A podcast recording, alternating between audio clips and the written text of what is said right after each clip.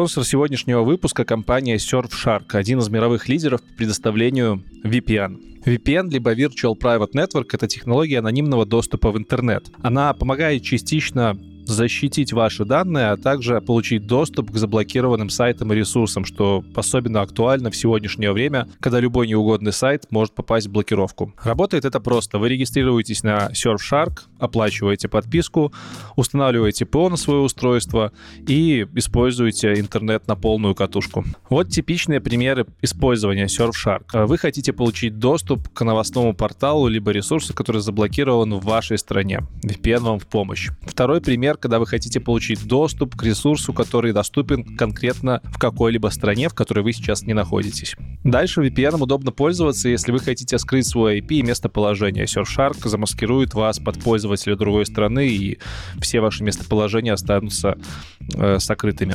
Ну и еще один популярный кейс использования — это включать VPN, когда вы работаете в публичных точках доступа в интернет. Бары, кафешки, не знаю, рестораны, отели. Все эти места могут ваши данные сливать третьим лицам, поэтому тут тоже нужно использовать VPN, и Surfshark вам подойдет. У Surfshark большой парк приложений, вы можете их поставить под винду, под Mac, под ваши мобильные устройства, а также на смарт-телевизоры и даже на игровые приставки. Оплату можно производить карточкой и криптой, что тоже очень актуально актуально в сегодняшнее время. Так что перед просмотром видео проходите по ссылке в описании, регистрируйтесь на Surfshark и получаете аж целых 83% скидки по промокоду ITBIRD и 3 месяца бесплатного использования сервиса. Ну а мы переходим к выпуску. Погнали. Как тебя звали? Фокс. Фокс? Фокс. Малдер. Это было ужасно.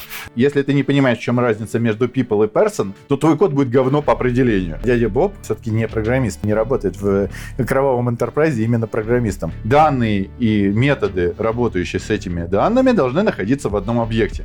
Но мы люди, мы птички, нам сложно. Все у нас там и сервис, репозиторий, контроллер, все классно нам.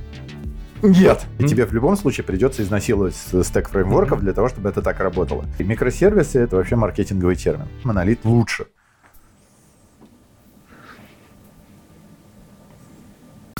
Айтишечка надо.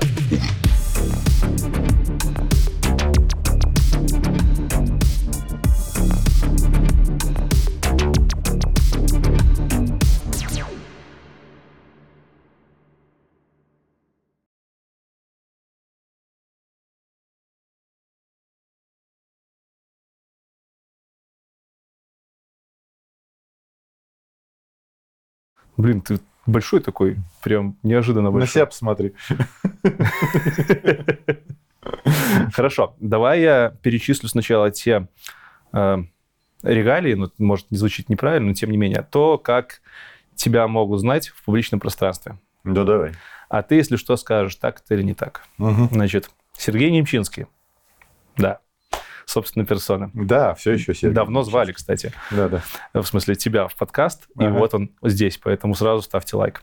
Короче, Сергей Немчинский, программист 96 -го года. Угу. Инженер. Ну, в смысле инженер? Ну, разработчик, либо инженер. Я все-таки считаю, что инженер – Ладно, будем считать инженер, хорошо. Потому что, Не кроме того, что ты да? программист, ты еще и почетный спикер, ну, почетный это я уже добавил, который читает доклады про качество разработки и про правильное программирование, я бы сказал так. Ну да, зачастую. про скиллы и про все остальное, да. Так, автор крупного канала. Довольно. Собственно, да. Сергей Немчинский. Угу. Сколько там уже подписчиков сейчас? 160? Почти, почти 200. Уже 200? 196. Да ладно. Серьезно. Хорошо. Скоро, короче, ворвешься э, в топчик. На самом деле, это один из самых крупных каналов про айтишку русскоязычных. И ты его создатель и бессменный ведущий. Да. За что тебе отдельный респект. И также ты создатель школы Foxminded. Да. Про все это мы сегодня поговорим. Э, я, если что-то упустил из твоих званий, более-менее больших, ты можешь мне добавить сюда еще. Угу. Все правильно сказал? Ну, в принципе, да. Есть еще много разных достижений. Хорошо, я думаю, в процессе интервью мы про них узнаем. Да, да, да. А, еще человек, рост которого метр девяносто шесть, да? 197. В смысле, о, метр девяносто... А, ну сантиметр ошибся. Да. Все, отлично. 197 сантиметров. Я, если что, 186. Это тоже немало вообще-то. Это немало. Но как бы Серега очень большой в жизни, в смысле, прям хорошего человека должно быть э, высоко. И много. Давай с самого начала. Где родился, э, где учился, куда поступал в университет и дальше по плану. Хорошо. А, поехали. Значит так, родился я в Москве, я коренной москвич, черт знает в каком поколении, ну, по крайней мере, четыре поколения я могу отследить, я, да, уже кто его знает. Вот. И э, до 27 лет я жил там. Я закончил Московский технический университет связи информатики МНТУСИ. А учился ты в школе а, обычной? Ну, в обычной школе, да, на окраине я жил. В каком году в школу поступил? Поступил сложно. Закончил в 91-м. В 91-м. Да, значит, наверное, поступил в 81-м. Так, с точки зрения логики, но это сложно. Хорошо учился? Ну, так, где-то до седьмого класса достаточно плохо учился, а после седьмого класса мы переехали в другой район, и внезапно выяснилось, что школа, в которую я поступил, она оказалась слабее по уровню, чем та школа, в которой была до mm-hmm. этого. И я внезапно стал отличником, и мне это ужасно понравилось. Я такой, херася, хочу быть отличником и дальше, в общем-то. Причем э, в предыдущей школе почему-то не было у нас фактически химии, я уж не помню, что там с ней произошло, но, в общем, не было у нас химии. Пришел в новую школу и уже год должен был ее учить. Учительница такая, ну слушай, ну ты же вообще этого не знаешь, нам же надо. Я такой, ну ладно, хорошо, взял учебник и сам все выучил. После этого она мне всегда ставила пятерки, я учиться перестал. Но, в общем, она всегда ставила пятерки, такой типа, Сергей сам выучил, да, химию там год. Ну, я где-то неделя-две а, весь учебник проходил. Это было весело. Меня вообще периодически в школе пробивало на такие вещи. Где-то в классе в девятом или десятом я пробился, решил, что я стану биологом, и поэтому пошел и взял э, первый попавшийся учебник по биологии для университета. Это оказалась генетика, которую я вообще ничего не понимал, но я через него продрался. То есть какими-то перекрестными ссылками, там в попытках понять, ничего не понимая, но продирался. До сих пор, в общем-то, а, стараюсь что-то новое учить именно так, с конца. Нормально. Когда ты понимаешь, куда ты должен прийти, ты понимаешь, что тебе до этого нужно. Соответственно, как бы получаешь только те знания, которые нужны. Ну, это хорошо, что ты можешь да. осознать, куда ты должен прийти. А то, знаешь, бывает, прочитал да. такой, бля, ничего не понятно. Пойду проститутки, да? Как на том меме. JavaScript любимый. Э, про это мы тоже еще поговорим. Э, школа. Значит, э, в школе тебя в последних классах, получается, прорывало. Ну, как бы да, получается, да. Отлично. В университет это было осознанное поступление? Да, в университет получилось довольно забавно. Ну, как сказать, а, где-то в девятом классе ко мне пришел отец и говорит, Сережа, а куда ты собираешься поступать? Я такой, в смысле? Что это значит? Он такой, ну, университет, наверное, какой-то. Я такой, да, наверное. Он говорит, ну, а на кого ты собираешься учиться? Я такой, на инженера? Говорит, от какого? Я говорю, да мне пофиг. Угу. На тот момент он говорит, прекрасно, вот недалеко, там три станции метро по московским меркам, это рядом, а, университет связи, поехали туда. Я такой, поехали. Приехали нормально, начал учиться и так далее. И, в общем-то, как бы на подготовительных курсах, в смысле. Вот. И уже когда пришел подавать э, документы на поступление, смотрю там объявление. Открылась новая профессия а программное обеспечение средств вычислительной техники АСУ.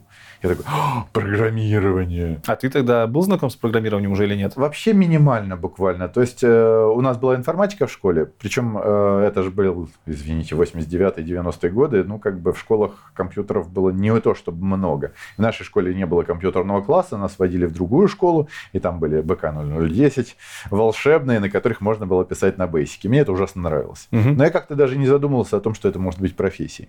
А вот там увидел объявление о найме на новую профессию, я такой, воу, хочу только сюда. И подал документы только туда. Там был огромный конкурс, на самом деле, как для университета связи, это было прям ну, зверски, то есть 7 человек на место, это Ух прям, да, вот, но я такой, все, хочу только туда. Вот меня прям пробило и пошел. Ну, я часто так в жизни вообще делал. Когда мне хочется что-то именно вот конкретное, я только все, все на это ставлю.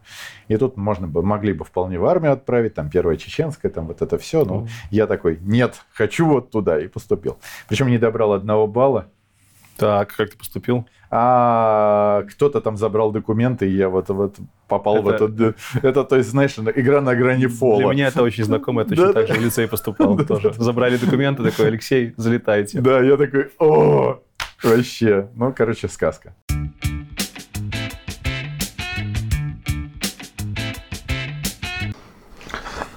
Привет. Это не реклама, Э, в этом коротеньком видео я хочу отчитаться перед теми из вас, кто мне помогает, перед спонсорами, перед ребятами, которые задонатили мне криптой. Большое вам спасибо в первую очередь за то, что вы помогаете каналу, за то, что вы его спонсируете. И это на самом деле сегодня важно. Вы помните, я уезжал в Польшу с тремя фотоаппаратами. Сейчас дела обстоят намного лучше, и в том числе это благодаря вам. Примерно тысячу долларов мне задонатили криптой, и за эту тысячу долларов я купил кольцевой свет, который меня сейчас подсвечивает. Я купил вот эту петличку, я купил микрофон со стойкой, микрофон Shure MV7X. Вот так вот он выглядит. Шикарный звук. Я думаю, скоро дойдем до стримов. Вот эта вот лампа, которая меня сбоку подсвечивает, она тоже куплена благодаря вашим донатам. Да, на самом деле много чего. Стойка для фотоаппарата, стойка для света. В общем, э, я прям расслабился, выдохнул, и все это сделано благодаря вашей поддержке спонсорской и криптовалютной. Поэтому большое-большое вам спасибо. Отдельное спасибо хочу сказать двум Андреям. Один Андрей из Минска, это друг моего кореша Миши, и второй Андрей э, Бакулин.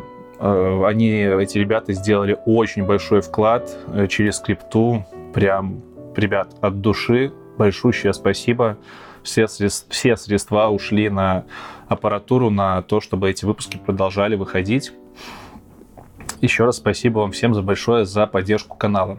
Я думаю, ни для кого из вас не секрет, что канал IT Борода для меня в том числе является средством заработка. Я последний год-полтора на этом канале по факту жил, немножко подрабатывая в айтишке. Не нужно волноваться, несмотря на то, что практически все клиенты отвалились, и это хорошо, я считаю. У меня есть полноценная работа, я практически на 100% сейчас загружен на своей работе, и думаю, скоро вы услышите о результатах этой работы, кодовое слово Anyway Club. Следите за телеграм-каналом. Поэтому с точки зрения жизни все более-менее ок. Единственное, соседи у нас в квартире, которую мы сейчас снимаем, прям адовые, просто алкаша, алкаши, алкашней. Наверное, нужно будет менять в скором времени эту квартиру. Но я думаю, через пару месяцев, когда вопросы с легализацией нас, белорусов в Польше, решатся, мы найдем постоянное место жительства, и уже можно будет оттуда разворачиваться по полной и снимать новые интервью. По поводу новых интервью, в Европе очень много крутых русскоязычных спикеров. Я уже с некоторыми установил контакт. Осталось только, опять-таки, найти постоянное место пребывания и, не знаю, купить, наверное, какую-то более-менее ездящую машину, чтобы можно было все оборудование загружать и ездить, делать выпуски. Кстати, на самолетах летать намного дороже, потому что со мной всегда две здоровенных сумки. Это примерно 300 долларов в одну сторону, независимо от того, лоу-кост это или не лоу-кост. Поэтому машина какие-то вот такие вот планы, э, переселиться в постоянное место обитания хотя бы на ближайший год, э, прикупить машину, чтобы можно было ездить и делать выпуски, и, собственно, начинать делать выпуски, люди уже готовы. И вот именно благодаря вашей поддержке, еще раз скажу, все это, я уверен, воплотится за последние две недели, нет, четыре с последнего выпуска, где я э, просил о помощи, подписалось много спонсоров, примерно на 300 долларов в месяц. Эта монетизация поднялась в два раза, то есть можно считать, что монетизация не пропадала. Это очень э, греет душу, это точно пойдет на пользу каналу. Огромнейшее вам спасибо.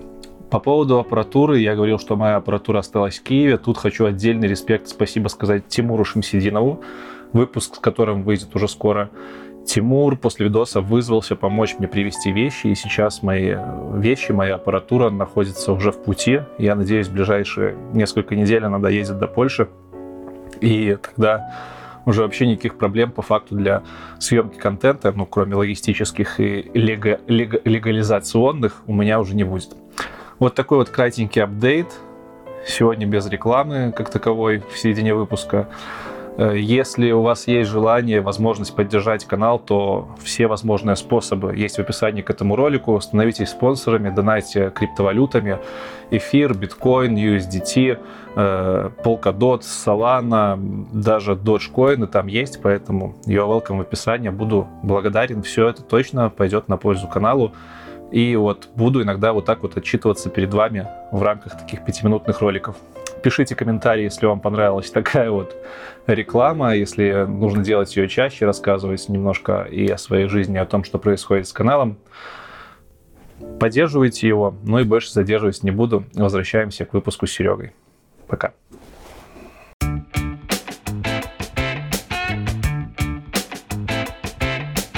Помнишь уч- учебу в универе? Да, какая, конечно. Какая она была? Веселая, невеселая, полезная или не полезная спустя вот годы опыта? А, да, лет много прошло. Ну, смотри, э, в принципе, что было хорошо у нас в университете? Нам с самого начала сделали свободное посещение. В результате у нас с потока часто на лекции, со всего потока там 150 человек, там было на лекции человек 10. Нам даже специально аудитории э, заказывали такие, где больше 20 человек, в принципе, посадить негде было, несмотря на то, что как бы для всего потока лекции. Но это что означает? Во-первых, приходили только те, кому действительно это надо, а опять же, это начало 90-х годов, достаточно бедненько, все работали параллельно. И, ну, практически все, у кого не было там богатых родителей. Вот. И я, например, работал и грузчиком, и там оператором ЭВМ в каком-то магазине, и грузчиком много работал, на стройке работал. Ну, в общем, короче, где только можно. И как и все нас остальные студенты. В результате получалось, ну, в общем, как бы ходили только на те лекции, которые действительно были интересны. И в результате не было вот этой ситуации, когда, знаешь, там загнали поток, из которого там интересна лекция, ну, там, пяти человекам, остальные mm-hmm. сидят там, болтают, там анекдоты травят, еще что-то. Ну, в результате МЭС и преподавателю неинтересно. А так приходили именно те, кто, э, кому было интересно. Плюс к тому, а, наше направление было новым. У нас было несколько преподавателей, которых перло от этого. И они... Э, один был даже основатель достаточно крупной э, конторы разработческой, я уже не помню, она давно закрылась, название не вспомню. Он был директором. И мы периодически, когда там не сдавали свои экзамены, приходили к нему, у него там здоровенный э, кабинет, такой кожаные столы, вот это все. Он тащи, тащи свои лабораторки, давай проверять там это. Мы такие, оу, прикольно. Это было мило. Вот. Поэтому воспоминания достаточно хорошие. Единственное, что пригодилось оттуда практически что ничего. Но ну, Вроде же вас на программистов учили. Да, нас учили на программистов, но фактически э, вся школь, э, университетская учеба свали, э, свелась к тому, что мы ну, как бы получили общее представление о том, что вообще можно делать in general. Угу. Вот, поэтому я даже не знал, что мне вообще из этого понадобится. Нам давали все, от ассемблера до пролога.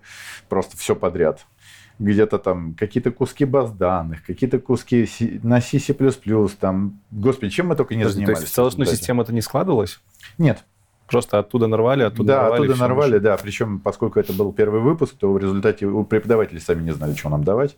Такие, ну, давайте я вам расскажу. Я это вчера прочитал. Мы такие, клево, давай. А у вас тогда распределение было? В смысле? А, ну, не, уже не было, уже, не, уже было. не было, да. Понятно. Угу. Просто если было распределение, можно было бы понять, откуда ноги растут у этой специальности, зачем ее сделали, а так непонятно. Это был 96-й год выпуска. Фактически на тот момент уже все вузы перешли на полное свободное распределение, и поэтому такой себе. Дипломную помнишь свою? Да, она была честно. Ну, там, скажем, ситуация следующая. Э, это как раз была э, война, я не помню уже какая чеченская и так далее. Ага. То есть в России же после э, военной кафедры, я же вот учился на военной кафедре, на забирали, забирали в армию. На год. Да, но офицером, но в армию. Так. А поскольку, ну, как бы в армию тогда забирали практически гарантированно именно туда на войну, желание такое было не очень большое ехать туда. Вот. И к нам ходили разные там представители военных министерств серии «Давайте вы к нам на контракт, будете сидеть в НИИ». И вот там, значит, это самое...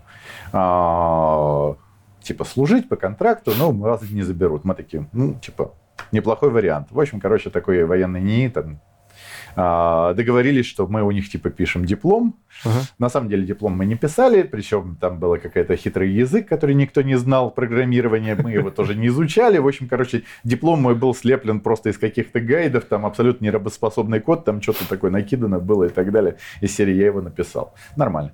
Мне запомнился момент, когда а, один из членов приемной комиссии, ой, ну, комиссии дипломной, как mm-hmm. это называется, вот эта дипломная комиссия сказал, а, когда я там рассказываю, вот там данные передаются от оператора, там звонком, телефоном и так далее. Он говорит, а откуда данные получаются? Я ну, говорю, ну вот же там модем оттуда звонит, здесь вот эта система принимается. Он говорит, вы что, собираетесь передавать данные по проводам? Говорю, да. Но это же фантастика! Да ладно.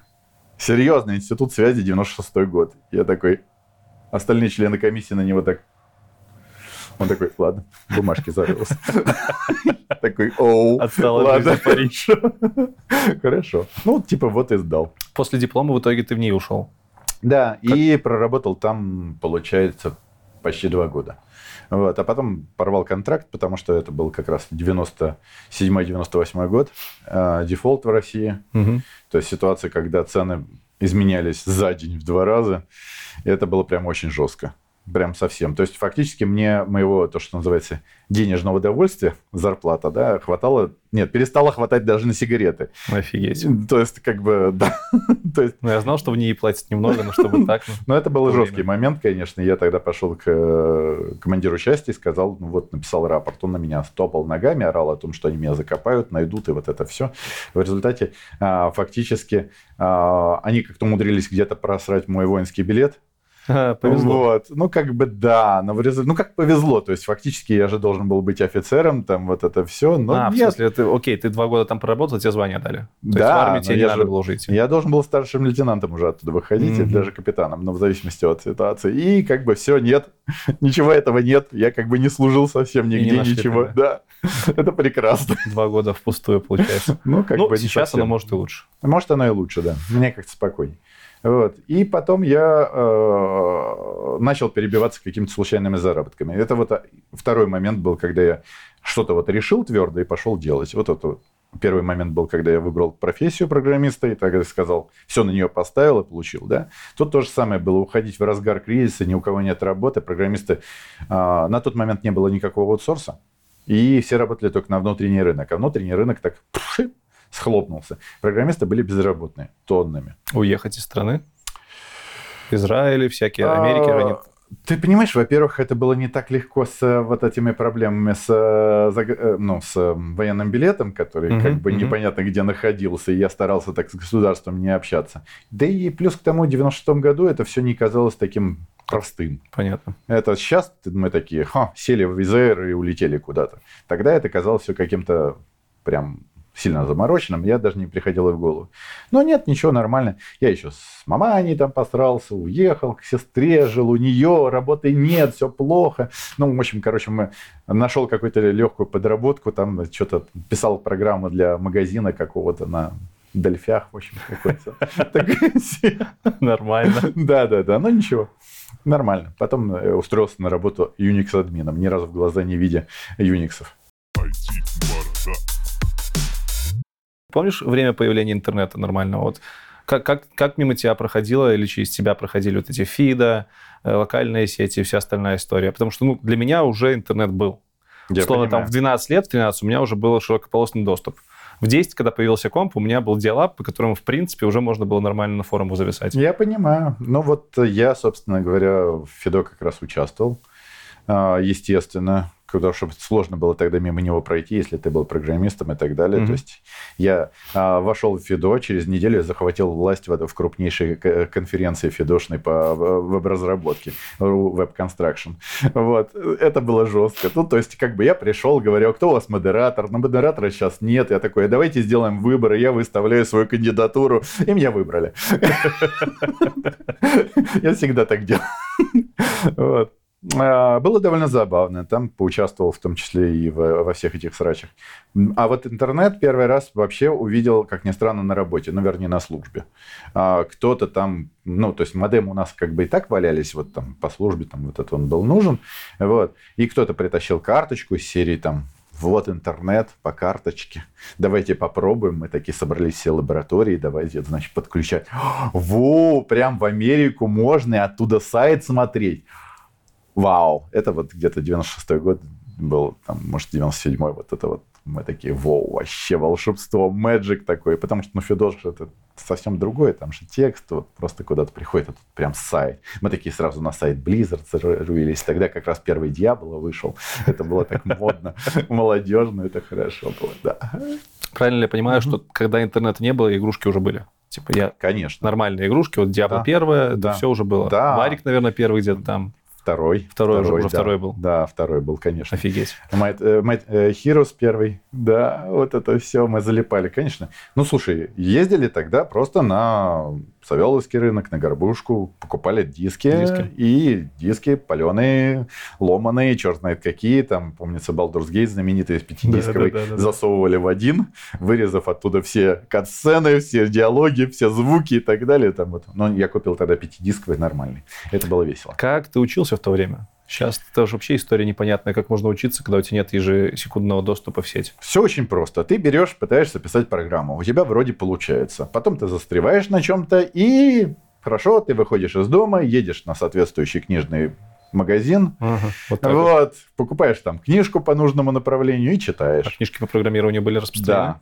Да, да, да, да. Прям У меня нормальные, не перепечатки. Ну, ну, такие себе, честно говоря. Частенько попадались книги такие, знаешь, с э, промптом переведенные, но Ага. просто ты такой, господи, что же он имел в виду-то? Ну, Промпт еще жив? не знаю. Так, не хочу об этом Переводчик знать. с русского на английский, Да, помню, да, такой да, был. Хорошо, э, значит, работа в НИИ, потом ты переходишь в Unix админа. Ну, как бы да. Долго ты там продержался? Год с небольшим. Офигеть. А где, э, что ты администрировал? Где? Значит так, э, корпорация «Сирена», э, торгующая авиабилетами по всему б СССР, вот, у нее было два мейнфрейма, может быть, и сейчас есть, и откуда я знаю, IBM S390, это было весело, я, я, я их видел и даже трогал руками, на них не работал, потому что нафиг, а у нас стояло два, потом еще два докупили, потом еще два, шесть RISC ов RS6000. Мгм. Вот. Все было IBM-овское, IBM были мейнфреймы, и, соответственно, и RISC и были IBM-овские, и персоналки были IBM-овские, и сеть была Token Ring. Это было ужасно. Да, все, все совсем IBM-овское, проприетарные разъемы, проприетарные кабели, все такое. Ну, просто заключили договор с IBM. Мейнфрейм, чтобы было понятно, он стоил, по-моему, 250 миллионов. Дорого-богато. Это... Ну, в общем, до хрена, да. Поэтому там железяк было куча. Ну, это какое-то полугосударственное, в общем, такое. Вот. А, И мы с э, моим начальником, а потом я со своим подчиненным, а, мы вот этими шестью рисками управляли. Риски были под управлением AIX, это IBM-овский Unix System 5. Вот. Оказалось, что, в принципе, за пару недель разобраться не проблема. Ну, хрен ли. Там ничего суперсложного не было. Наши риски выполняли роль маршрутизатора между мейнфреймом, у которого своя хитрожопая система, у него ни TCP/IP нету. Мгм. У него там свой какой-то стек протокола. И две карточки, соответственно, вот это вот забыл, как называлась, э, к мейнфрейму, а вторая Ethernet овская, вернее, token ring овская, которая отдавала уже нормальный, а, собственно говоря, TCP/IP. Вот они так стояли. Программированием нормальным, когда ты стал заниматься? В смысле, не нормальным, а уже коммерческим Кривым. таким. Более похожим на то, что мы имеем сейчас. Ну смотри, там даже пока я админил, я ковырялся, делал интернетовский сайтик для документации со всем остальным на перле. Это было весело. тогда было модно. Да, да, да. Пыха же еще тогда не было нормальной. Ну да, потом она появилась. Вот. Так что, в принципе, я всю дорогу к этому шел. И опять же была конференция Rubab Construction, где я, так сказать, возглавлял движение. Я помню, с Машковым встречался тогда, это самое. Он попросил написать ему мой e-mail, а у меня e-mail не было на тот момент. Потому что, ну, такое, я такой, ну, ладно, сейчас напишу. Что Ладно, вспомнить так стыдно. Ну, тот, который Либру, ну, ты знаешь. А, Маленькая совсем конференция была. Сейчас, думаю, смешно. Тогда конференция была человек на 10. Вот. Такие пришли все вот матерые веб-разработчики. Он, значит, рассказывал про Либру. Мы потом после конференции подошел, мы там за- заболтались, это, обсуждали разработку. E-mail дал в итоге? Нет. Его не было. Ну, то есть там был какой-то e-mail рабочий, там все как, э, ну, там, короче, сложно. Понятно. А После этой работы что было? А потом мне захотелось идти в веб-разработку. Так. Да. И я открыл, собственно говоря, объявление на сайтах работы, давай выискивать. Ну и нашел первую попавшуюся работу, где искали. Потому что, опять-таки, зарплата... Поначалу, когда я пришел в Сирену, там вроде как зарплата была крутая, 150 долларов. А, Это было много, реально. А, Но как-то вот э, через полтора года, что я там поработал, это оказалось довольно уже маленькой зарплатой. И уже хотелось на что-то приличное. И я, значит, соответственно, начал искать работу. И увидел там объявление веб-разработчик нужен, там вроде как тоже Perl, еще какие-то языки незнакомые Мгм. мне. Я такой подал объявление, меня позвали. Э, Это была э, издательская группа э, «Фантазия». Они издавали два журнала «Подводная лодка» и «Мегагейм». А причем здесь программирование? Ну, у них был сайт, его надо было программировать. Ага, окей. Вот, да. Потом эту, что, что эту компанию купила Формоза. И пока я там работал, так что я был сотрудником Формоза. Она, кстати, жива, интересно, еще или нет? Не знаешь, знаю. да? Да, но это был крупнейший производитель а, компьютеров, сборщик в России. И у, большинства были стояли компьютеры, компьютеры от их э, производства, так сказать. Ну, они... Отверточная сборка, ты понимаешь, там вот это Слушай, уже, получается, немало опыта мы прошли. Сколько Да. лет? Пять, получается, да, примерно. Да. Когда произошло влюбле- вот это вот бздынь с Java-то? С Java, с Java произошло уже в Киеве. А, Так, хорошо, тогда, тогда давай по порядку. Как ты э, заканчиваешь свою карьеру в Москве и почему ты переезжаешь в Киев? Ну, значит так, после вот этого всего развлечения с э, Формозой и издательским, угу. там был странный язык Old Fusion, это было весело. Вот, ты его не знаешь, э, компания... Блин, опять придется новый язык в список записывать. Тебе он не нужен. Это был язык, разработанный компанией Macro... Блин. Та, та, которая, та, нет, та, которая э, Flash придумала. Э, Adobe? Да, не, ну, Adobe потом купил а, вот эту компанию. Его знает, да. да. Фу, забыл название. Сноски. Да, да, да, да, да, да, да. Вот, короче, и странный язык такой немножко похожий на PHP или на ASP в mm-hmm. таком виде. То есть там в виде тегов давались команды. Вот, ну ничего, освоили, разобрались. Потом я пошел работать в инвестиционную компанию, там хорошую зарплату предложили. Это типа банк, только который ценными бумагами торгует. И меня там заставляли ходить в костюме на работу. Это было ужасно. У меня тогда хайр был до середины спины. Вот даже так? Ну, конечно. Фотки остались? Можно будет здесь фотку какую-нибудь выложить? Нет, по-моему, нет. Ну, так, ты понимаешь, тогда фотографировать надо было на пленку. Но если найдешь, Ну, я посмотрю, пожалуйста. но я крайне сомневаюсь. Я с переездом все фотографии потерял практически. Это прозвучало как крайне не хочу. Так оно и есть. Что было понятно, во мне почти 2 метра ростом. Я тогда весил 70 килограмм. А, все. Вот такой был. Еще косу надо было сзади. Ну, в общем, да, да, да, да, да, да. Хорошо. было такое себе. Вот. В инвестиционной компании мы поддерживали сайт, проспект компания. Кстати, она до сих пор существует. Ее, по-моему, тройка диалог купила. Ну, в общем, да, угу. крупная. Вот. И мы там сайт на PHP поддерживали. И было очень много SQL. Но мне это все, честно говоря, довольно сильно поднадоело, потому что это была такая разработка совсем не вебовская. По большому счету сайт там левый задний, между прочим, а в основном нужно было всякие бэкэндовские дела делать. Здоровенные SQL писать, поддерживать там собственную систему по торгам и еще что-то такое, админство. Ой, господи, терпеть не могу. Вот. И к тому моменту у меня получилась э, тяжелая полоса со всех сторон. С одной стороны, вот эта вот плохая работа, которая мне не очень нравилась. Там, в принципе, достаточно неплохо платили. Я помню, 750 долларов. Ого. Это было до хрена. 99-й, 2000, 2000 год, да. Вот. А, но я там уже развелся с первой женой, такой, поехал к родителям жить. В результате э, ездил на работу с, со своего нового казино до господи, до Сокола, по-моему, где был офис, два с половиной часа в одну сторону. Жесть. Ты понимаешь? Два, это просто как, убийство. Как человек было. из Минска, я да. не понимаю, я не хочу это понимать категорически. Да, да, да, да. Это вот серьезно было очень тяжело, просто физически, э, потому что получалось, хоть я и приходил там на работу, скажем, там к 12 утра дня, да, но уходил я в результате близко к ночи, в результате, ну, ну вообще никакой жизни не было, то есть фактически что ты успеваешь делать. Вот, и при этом работа не нравилась, и вообще все грустно. Опять же, я говорю, с женой разошелся, один такой, в общем, все грустно и печально. Вот, а я всю дорогу увлекался, помимо, собственно говоря, ну, я много чем увлекался. Там, в том числе ролевыми играми, не теми. А я, теми, и... которые ДНД. Да, Dungeons and Dragons. А, вот это все. Да, да, да, да, да, вот это все. А, и много было всяких компаний, где я каким-то образом участвовал. Онлайновых сообществ и так далее. С минками или без миник? Есть же две версии, типа я просто не С знаю. миниатюрами без? Да, Нет, да, мы без миниатюр, без, без ничего, да. О, да я просто даже успел попробовать. Да, да, да, да, да. Ну, тогда ты меня понимаешь, очень увлекательно. Я и мастерил в том числе. У меня до сих пор лежит uh, Player's Handbook, переведенный на русский. Ничего Во, себе. По два с половиной редакции, да. да Мое да. уважение. Фоточку могу скинуть. Ее. Вот. И одна девчонка там, когда в конференции, ну, что-то в личке начали общаться, она говорит, я рассказывал вот эту вот грустную историю о том, что работа не нравится, все плохо, и что-то... Я, кстати, ходил по всяким собеседованиям, даже в новоначинающийся Яндекс тогда пришел. Вот. А в Яндексе я повел себя как полный чудило, откровенно, потому что мне кто-то из ведущих разработчиков оттуда, я потом его фотографию видел на их больших этих самых, вот, он мне дал задание, типа, обойдите ограничения э, PHP, Яндекс тогда на PHP был написан какой-то большой кусок. Вполне себе. Вот. А, обойдите ограничения на множественное наследование, э, множественного наследования. Я такой, да мне неинтересно.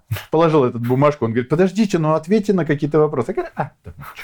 И ушел. То есть Яндекс мог быть другим. Да, да, да, да. Это было забавно. Я потом, да, ну все плохо, короче. Тогда себя вспоминаешь, блин, Конечно, все вокруг были виноваты, да. На самом-то деле надо было быть самому не таким э, токсичным товарищем. Вот, и девчонка такая говорит, слушай, говорит, что ты там сидишь, приезжай жить ко мне. Угу. Я такой, мы ни разу вживую не виделись, даже имени друг друга не знали, по никам общались. Я такой, а куда? Она говорит, в Киев. Говорю, в Украине никогда в жизни не был. Внезапно. Э, говорит, приезжай, живи со мной. Я такой, норм. Хоть фотку пришли. Да, симпатичная девчонка. Я такой, нормально, сорвался и поехал. А, вот. Э, и это самое, параллельно в э, конференции программистской, пишу, вот меня там позвали в Киев, так сказать, вот рассказал эту историю серии «Живи со мной». Тут прия... знакомый там из этой конференции говорит, о, классно, а у нас как раз меня начальника ищет. Вот, на веб-разработку. Тебе интересно? Я говорю, Конечно, давай. Заслал резюме, меня позвали на собеседование. Это оказалась компания Лига. Угу. Лига это топ-5 э, по Украине на тот момент топ-2 а, новостных сайтов. Вот. И меня позвали на должность начальника отдела веб-разработки. Не спрашивай как. Потому что ну, с точки зрения логики я ну, обычным разработчиком был и так далее. Сайт был написан тогда на перле. Подфартило. Ну, как бы да. Опять же, там на тот момент считал, что специалист из Москвы это типа круто. Окей. Ну и, в общем, я туда приехал.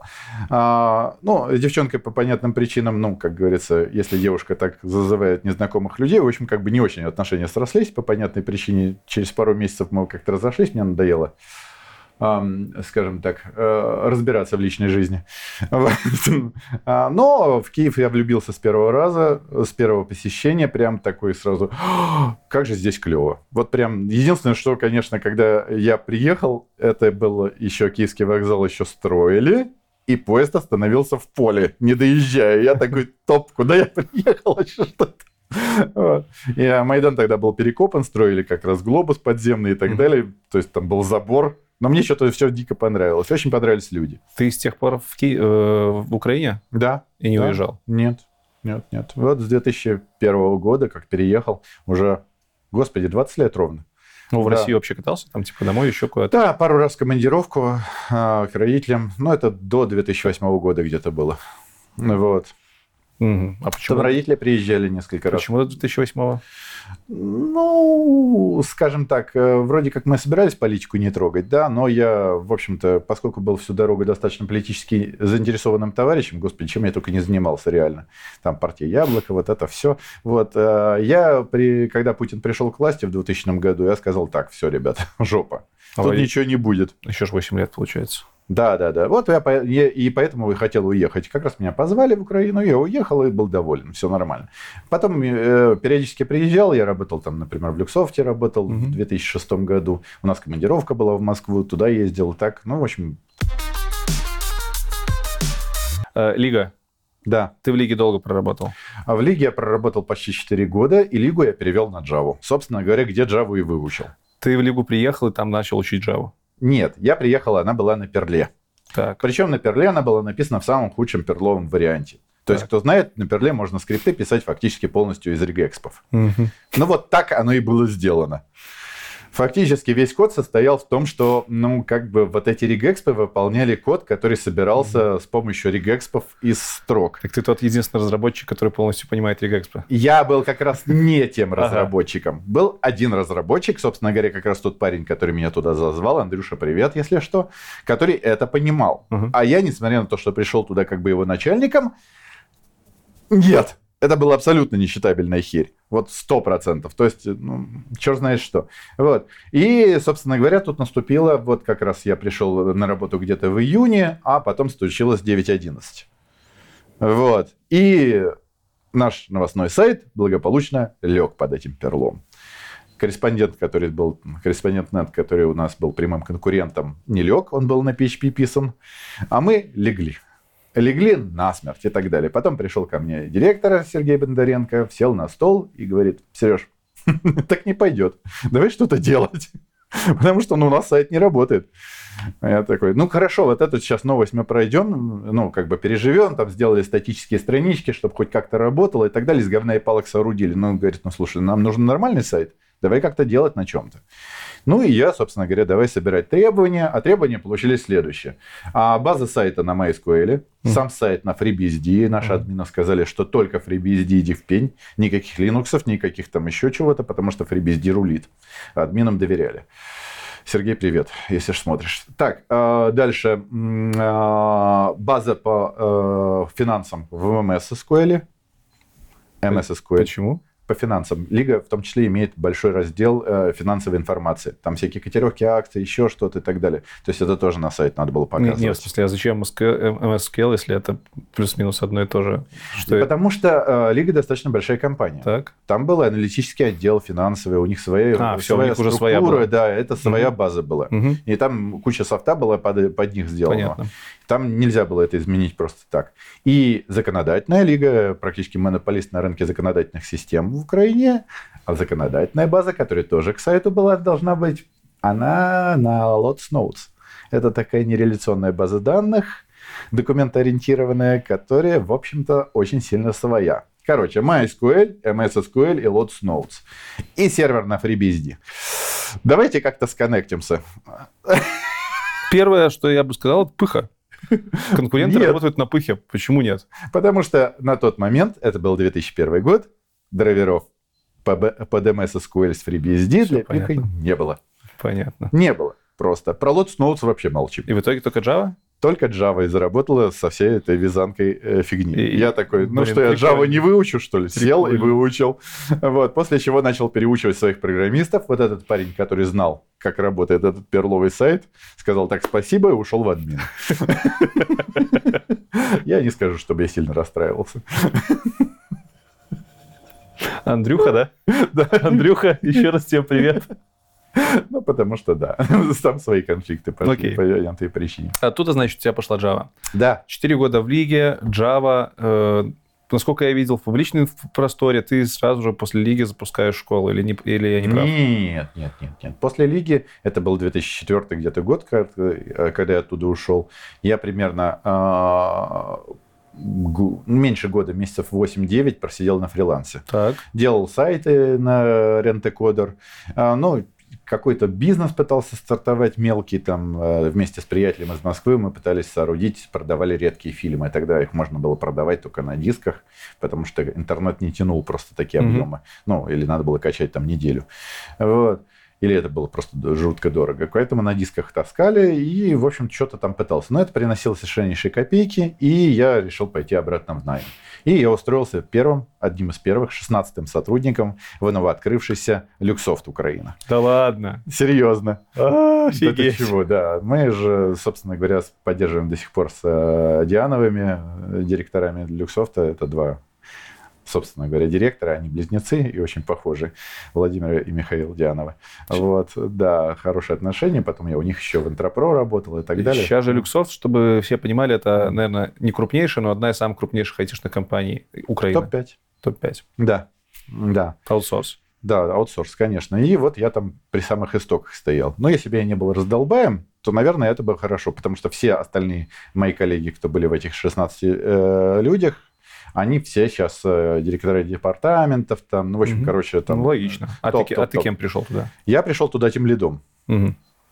И это хороший показатель. Первым тем лидом, да, во всем. А, нет, вру, архитектором. Тим лид был, был, мне такие, ну нет, у нас тим лид вот для этой команды есть, а ты будешь архитектором. Что, нехило 4 года на Java сразу в архитекторы. Мечта миллионов сегодня. На тот момент это, по большому счету, была профанация, откровенно. Да, ну, в общем, это было забавно. Так, хорошо. Сколько тебе Люксофт продержал? В Люксофте я проработал достаточно долго, тоже лет 5, наверное. Неплохо. А, там, кстати, был э, небольшой забег в одну, э, в одну контору между Лигой и Люксофтом. Это была маленькая конторка под названием DevZeroG, куда я пошел, потому что я на тот момент жутко увлекся экстрим-программингом, а они пообещали, что у нас настоящий экстрим-программинг прямо из палаты мир весов. В смысле, пошел... тот самый Кента, который... Да, да, да, вот прям вот, вот все полностью. Я такой, воу, я хочу на это посмотреть. Пошел к ним простым разработчикам. Проработал я у них буквально месяца три, потому что Ну, в общем, да. Если интересно, расскажу. Но, в общем, Кенбэк. да, как-то оно у них просто получилось так, что все производство было построено вокруг разработчиков. Так лучше не надо. То есть э, менеджеров фактически не было, и разработчики рулили туда, куда хо- хочется. Ну, работает, не трогай, что. Да, да, да, месяц рефакторинга. Мечта. Да, да, да, да. В общем, продукты практически не выпускались. Зато весело, что. Да, но я ушел. Хорошо. Э, Люксофт. Пять лет. Э, Это, получается, 2009-2010 где-то уже. Ну да, где-то так. Почему да. из Люксофта уходишь? А, э, Вру, это, наверное, меньше лет, где-то в 2008 на самом Так. деле. Там как раз э, кризис вот этот вот был. Мгм. Вот. Но ушел я чуть раньше. Я собрал себе в Люксофте шикарную команду. Прямо я пособирал по одному человеку, я там уже потом тимлидом все-таки стал, потому что мне как-то это комфортнее. Собрал себе шикарную команду из пяти человек, прям вообще команда мечты. Вот. И заканчивается проект, на котором наш, мы работаем, и Люксофт говорит, ребята, а у нас нет на вас проекта. Я говорю, я не хочу команду распускать. Они говорят, ну нету проекта. Я говорю, ну тогда я пойду по рынку искать, кому нужна команда. Они такие, ну иди. Я сказал, ну хорошо, раз разрешаете, ну нас тут же забрал циклом. Циклом. Да, всей командой. Тоже знакомая Да. очень Ну, компания. конечно, тоже топ-5. Вот. Они из Украины? Да. Прикольно. Я Ну думал, да. американцы. Ну, Да, с циклами, да, мы проработали почти год. Там вот как раз э, кризис ударил как следует, и это мы работали на греческом проекте. Никогда не работайте с греками. Обнять и плакать. Раз. Ну, такое, да. Да, да, да, да, Да, да. У меня шутки такие в голове крутятся еще. Типа шутки в стиле Леши. А Типа- а они раков на пальцы ловили. Не знаю, не пробовал. Но работали они примерно так же. Понятно. Да. Э, Два года, да? Год, год, год. Год, наверное, да. В какой момент появляется FoxMind? В 16 То есть, ага, то Пять есть лет назад. пять лет назад. То есть это там еще сколько? Это 6 лет между FoxMind и Циклумом. Да, В этот промежуток ты что делал? Интропро. Э, Владимир Михаил Диановы, уйдя из Люксофта, основали собственную компанию под названием Интерпро. Что за компания, чем занимается они? А, с аутсорсом. Аутсорс. Да, да, они работали для, э, собственно говоря, крупнейшего провайдера спутникового телевидения э, в Америке, э, Direct TV. Я думаю, твои зрители из Америки знают Direct TV, там сложно их не знать. Вот. И мы для них разрабатывали. То есть поначалу у них было только embedded направление, я, естественно, туда не пошел, что я там буду делать в embedded. А потом как-то встретились и такие, а вот приходи к нам. Я такой, конечно. Вот, пошел туда, тоже одним из первых сотрудников э, Enterprise направления. Вот, потом оно разрослось человек до 300. Э, Ну и потом, когда я ушел, буквально через несколько месяцев Интерпро был куплен Люксофтом. Так что он сейчас опять в Люксофте. В Интерпро мне было очень комфортно, я 6 лет там проработал, классная компания и так далее. А собственную компанию я начал основывать уже будучи там сотрудником. Это был FoxMind или еще Да. нет? Ну, он тогда назывался по-другому, мы его делали вместе с э, партнером. Вот, я об этом тоже расскажу, если интересно. Что за партнер? А, значит так, э, давай, наверное, сначала расскажу про канал, потому что без э, понимания канала... тут Канал запускался вместе примерно в одно время. Нет, сначала понимаю. запускался канал. Ага, в каком году? Давай. Значит так, во-первых, откуда взялся канал? Э, Канал взялся от- со следующего. Я всегда любил людям что-нибудь рассказывать. Канал Я на потом- Ютубе, если что. Да, вдруг. да, да, да, я про него, конечно. Вот. Я всегда любил э, людям что-нибудь рассказывать, читать лекции и так далее. Вообще, я, э, если бы в школах, например, платили хорошие деньги, я бы был вообще учителем, потому что мне это нравится. Мгм. Вот. Ну, там как бы деньги никакие, плюс, в общем, все понятно. Вот. И, соответственно, пока я работал программистом, я всю дорогу любил людям там рассказывать какие-то вещи про паттерны, про еще что-то, про разработку, про фреймворки и так далее своим коллегам рассказывал. Вот. А тут в Интерпро, когда работал, там в курилке встретился с одним тестировщиком, который мне жаловался. Говорит, ты понимаешь, нас хотят пересадить на Automation QA, а мы вообще не понимаем в разработке. Ну, поскольку Интерпро, там Java и, соответственно, Automation QA тоже на Java. Я говорю, «Ну, вам что, про Java непонятно? Да, говорит, непонятно, но я вот когда-то там C учил, это похоже. Я говорю, ну, в принципе, похоже, давай, ну, давай соберемся, э, зови остальных тестировщиков, и я вам расскажу, как на Java писать делов-то. Вот. Ну, они собрались, там буквально 3-5 человек, я им рассказывал, они жутко загорелись, говорят, вот жалко, там пара ребят не смогли прийти, вот ну, я говорю, ну ладно, завтра повторю. На завтра пришли двое, которых тоже там кто-то что-то пропускает. И говорю, ладно, черт с вами. Пошел и купил себе Sony Handycam. вот, с треногой поставил, собственно говоря, снимать свою лекцию. Они, кстати, до сих пор на канале лежат. Да. Вот. И, собственно говоря, сразу вывесил на YouTube, потому что я никогда не страдал паранойей в духе там нельзя показывать свое лицо, надо держать закрытыми соцсети и прочий трэш. Это, получается, лет 8 назад было? Больше даже? Э, да, ну, где-то лет 8, да, а то и 10 назад. Просто выложил свои лекции, чтобы, так сказать, другие э, ребята могли посмотреть, кто mm-hmm. не попал на лекции. Вот. Потом смотрю, там 10 просмотров, думаю, ни хрена себе. 20 просмотров, 50 просмотров. Думаю, кто это вообще смотрит, вам заняться нечего. Потом стали комментарии серии, ой, какая классная лекция, я бы хотел ее посмотреть. А где она проходит? Что это было вообще? Какие-то люди приходят, мне комментарии оставляют, что дальше происходит. Вот, я написал, что вот да, вот там у нас в офисе был свободный достаточно проход, но я смог провести. Стал людей снаружи пускать на, это, на эти лекции, рассказывать людям про Java и так далее. Вот так канал получился. И потом мне жутко хотелось учить кого-то и так далее. Вот я параллельно работал в Антропро.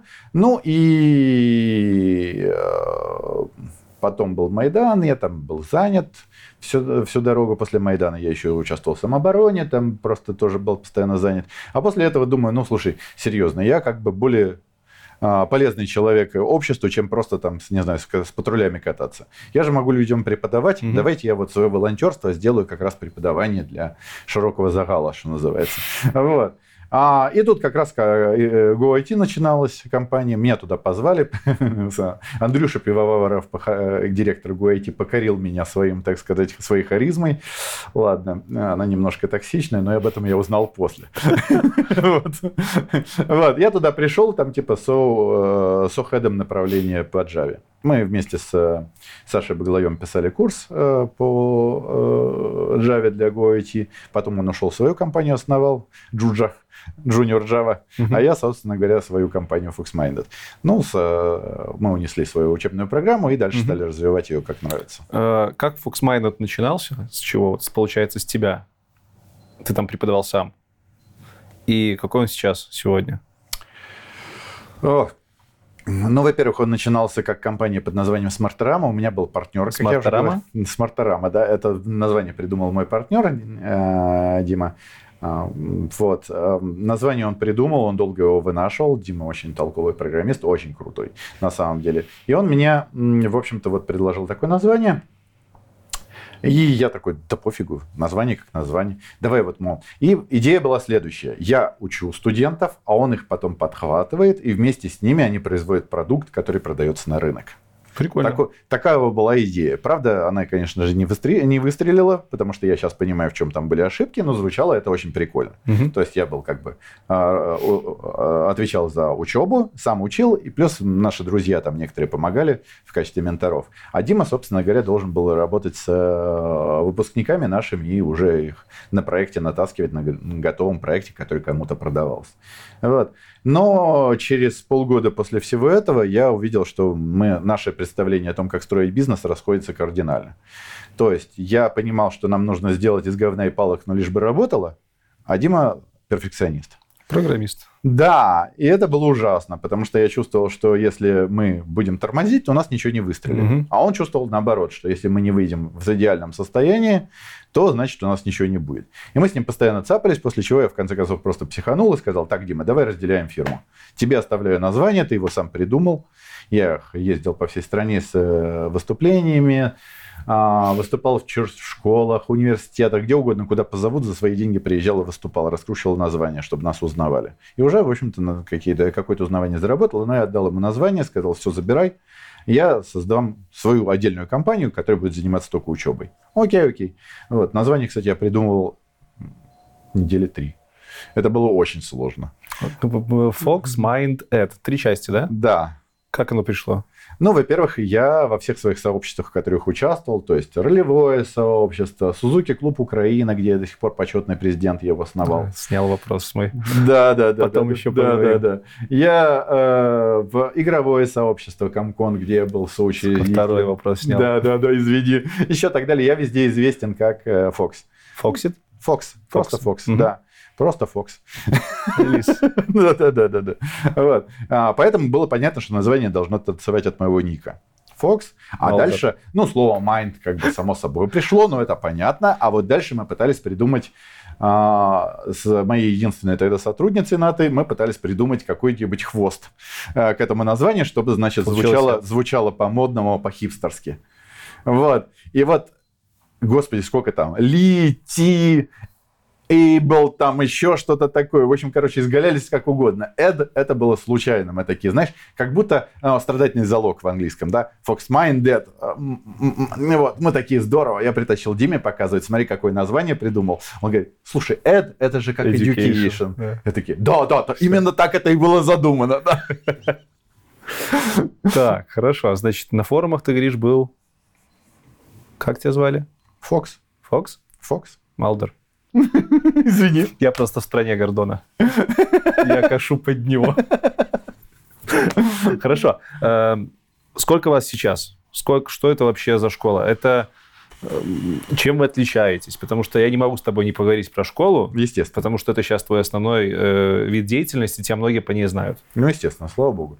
А, так вот, э, сначала чем мы отличаемся? Изначально идея школы была в том, что я был техническим интервьюером во всех компаниях, в которых работал. Я очень много людей прособеседовал. Ну, как минимум тысячу. Э, ну, то есть 10 лет Солидно. собеседований, ну, это до хрена. И я очень много видел людей, которые приходили после каких-то курсов, и, соответственно, я их собеседовал. И я видел, какой ад происходит в курсах, которые есть на рынке. Что в результате люди, умные мальчики, девочки приходят с умом в глазах, все понимают, хорошо говорят, но не знают базовых основ, то есть вообще не могут пройти собеседование абсолютно. Я такой, да что ж такое? Или набирать вот это черт знает что, да, и потом доучивать по месту, либо на этом мысль останавливается. И вот в какой-то момент мне захотелось наконец сделать по-нормальному, так, чтобы действительно мы учились тому, что нужно. И э, в результате у нас учебный курс, во-первых, состоит исключительно из задач. Потому что программист все-таки не тот, который умеет по написанному списку, э, ну, по, по написанному алгоритму что-то сделать. Программист это который получает непонятную задачу и как-то ее решает. Где-то гуглит, где-то с кем-то спрашивает, где-то как-то узнает. Каждый вырабатывает свой стиль узнавания, получения информации. Да? Одни э, лучше в, соцсе- в соцнавыке, у них много знакомых, которые что-то подскажут. Другие круты в гуглении. Четвертый в медитировании над э, задачей. Пятый в чем-то еще. Да? Но главное, что они все достигают цели. Поэтому вместо того, чтобы учить по стандартной методике, когда а, просто занудно начитывает лекцию, а потом из серии «Вот вам методичка, и сделайте по ней код», что не учат ничему. Потому что умение программиста – это, в общем-то, скорее умение «вот тебе не- непонятно что, сделай с ней что-то». Вот мы работаем именно так. У нас только задания. Плюс к этому мы а, полученный результат заданий сдаем нашим менторам, менторам, которые практикующие программисты именно от этого направления. Ваня, у меня по .NET кореш, у вас ментором, не знаю, был. Прекрасно. Точно, точно был. Хорошо, но у нас, я, я сейчас всех менторов уже не знаю, у нас их близко к сотне суммарно. Ничего себе. Ну да. А преподаватель у вас есть классическая? Нет, ну вот один я. Подожди, ну у вас же курсы по фронту, по Java. А это не курсы, это менторинг. Это менторинг. А обучаете вы чему целенаправленно?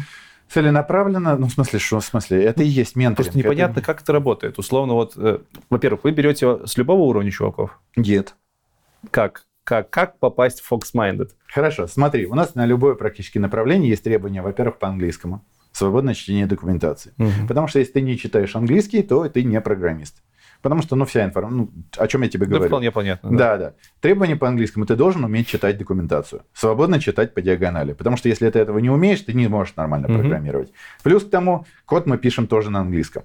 Он должен быть читабельный. Понятно. Поэтому, если ты не понимаешь, в чем разница между people и person, извини, ну, блин, ну, серьезно. Ну, как бы, ты не напишешь нормальное название переменных, Да. методов и так Твоя далее. база будет говно. Да, то твой код будет говно по определению. Ну окей, Вот. так. А, второе, мы требуем, чтобы человек имел стартовые знания соответствующего языка. То есть, условно говоря, по, если мы говорим про программирование, чтобы мог написать консольный калькулятор на этом языке.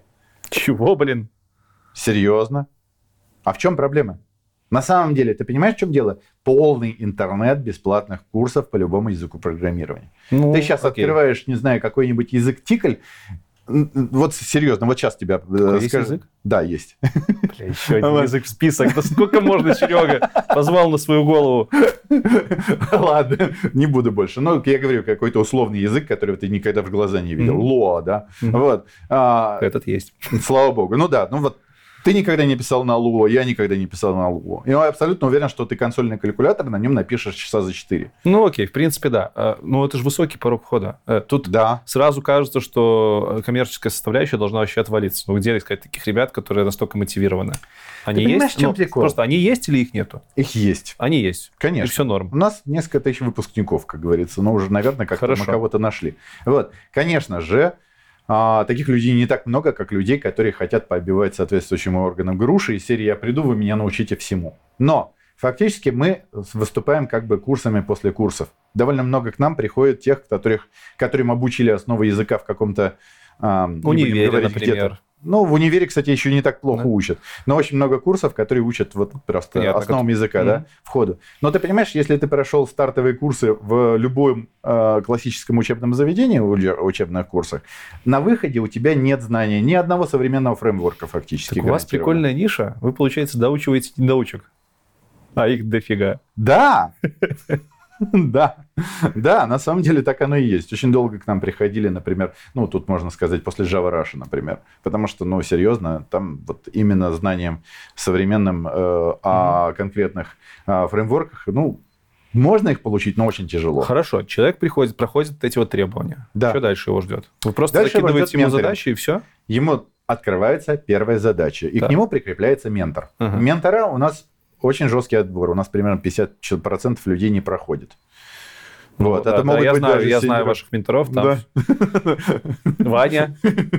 Вот. У нас э, наши ментора это middle плюс ре- ребята, Мгм. очень сильные, а, которые прямо сейчас работают. Это у нас жесткое требование, чтобы ты прямо сейчас работал на соответствующем направлении. Это не теоретик. Вы им платите. Да, Так. конечно. Они у нас сейчас получают 40% от денег, э, которые платят студенты.